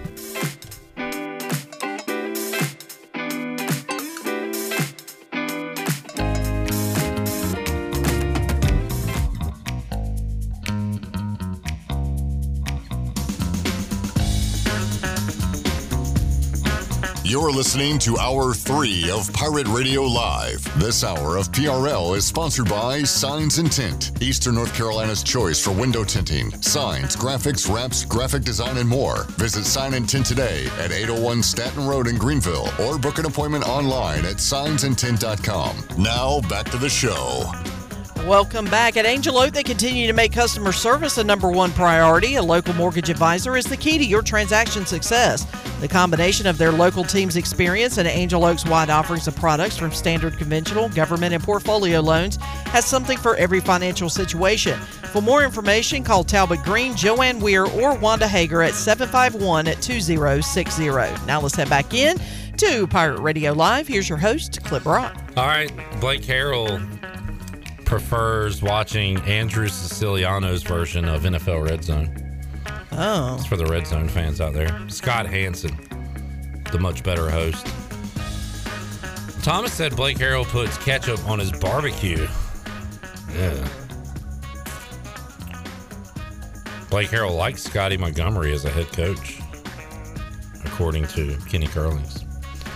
For those that don't know what we're doing here, we are trying to give Blake Harrell a bad name, so no other schools come get him. There is people probably just now. T- hey, let me tune into Pirate Radio Live. Let, let me see the last segment. We're just And we're just trashing. trashing Blake Harrell, who is a fantastic defensive coordinator for us and is doing a great job, especially this year. Only basically, a, technically, a year and a half under his belt. Yeah. And we're just trashing him on Pirate Radio Live. Trying to spread the word so nobody will hire him away from East Carolina. Not that he's like a candidate that we know of anywhere, but this all comes from him being on the Broyles Award watch list for the nation's best assistant coach. Shirley, this sounds personal to me. Blake, What's that? you said Blake Harrell likes mayo with his potato chips. It was supposed to be French fries. I Did you realized mean- I, I was supposed. I deleted the tweet. I was gonna re, I was gonna fix that. I was about to say, who's eating mayo with You got potato 30 chips? seconds. Uh, well, I'm 30 seconds now. You can spend your three dollars and do an undo. Okay. Are you sure you didn't mean Clip likes that? No. no, I did it right this time. I even corrected my jorts one. Uh, Blake Harrell prefers Miracle Whip to mayo. Oh, Ooh. big no no. I'm a mayo fan. That's been well documented. Okay. You? Yeah. You like mayo? Oh yeah. I'm a nanner sandwiches. Speaking of mayo, Tony Collins will be here on Thursday.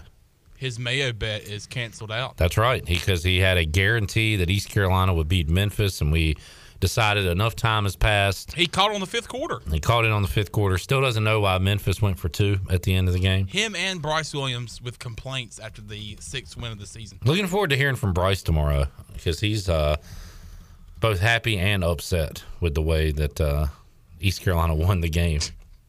He did not. Daggum, my neck. He did not like the Pirates scoring so fast, which I understand. I also understand East Carolina's thinking that they're on their heels. Let's go ahead and get the score. And Blake Harrell's defense Ugh. will probably blow it anyway. Yeah.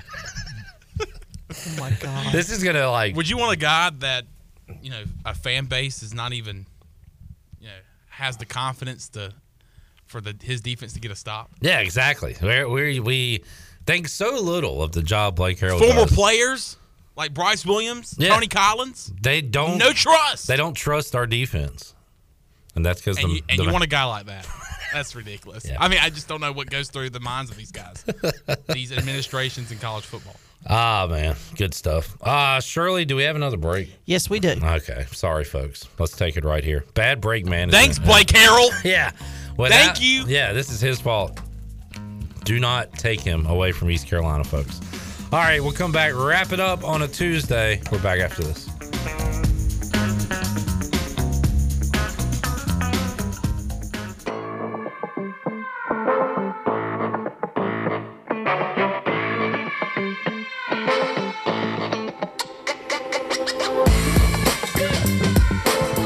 Listening to Hour 3 of Pirate Radio Live. This hour of PRL is sponsored by Signs and Tint, Eastern North Carolina's choice for window tinting, signs, graphics, wraps, graphic design, and more. Visit Sign and Tint today at 801 Staten Road in Greenville or book an appointment online at signsandtint.com. Now, back to the show.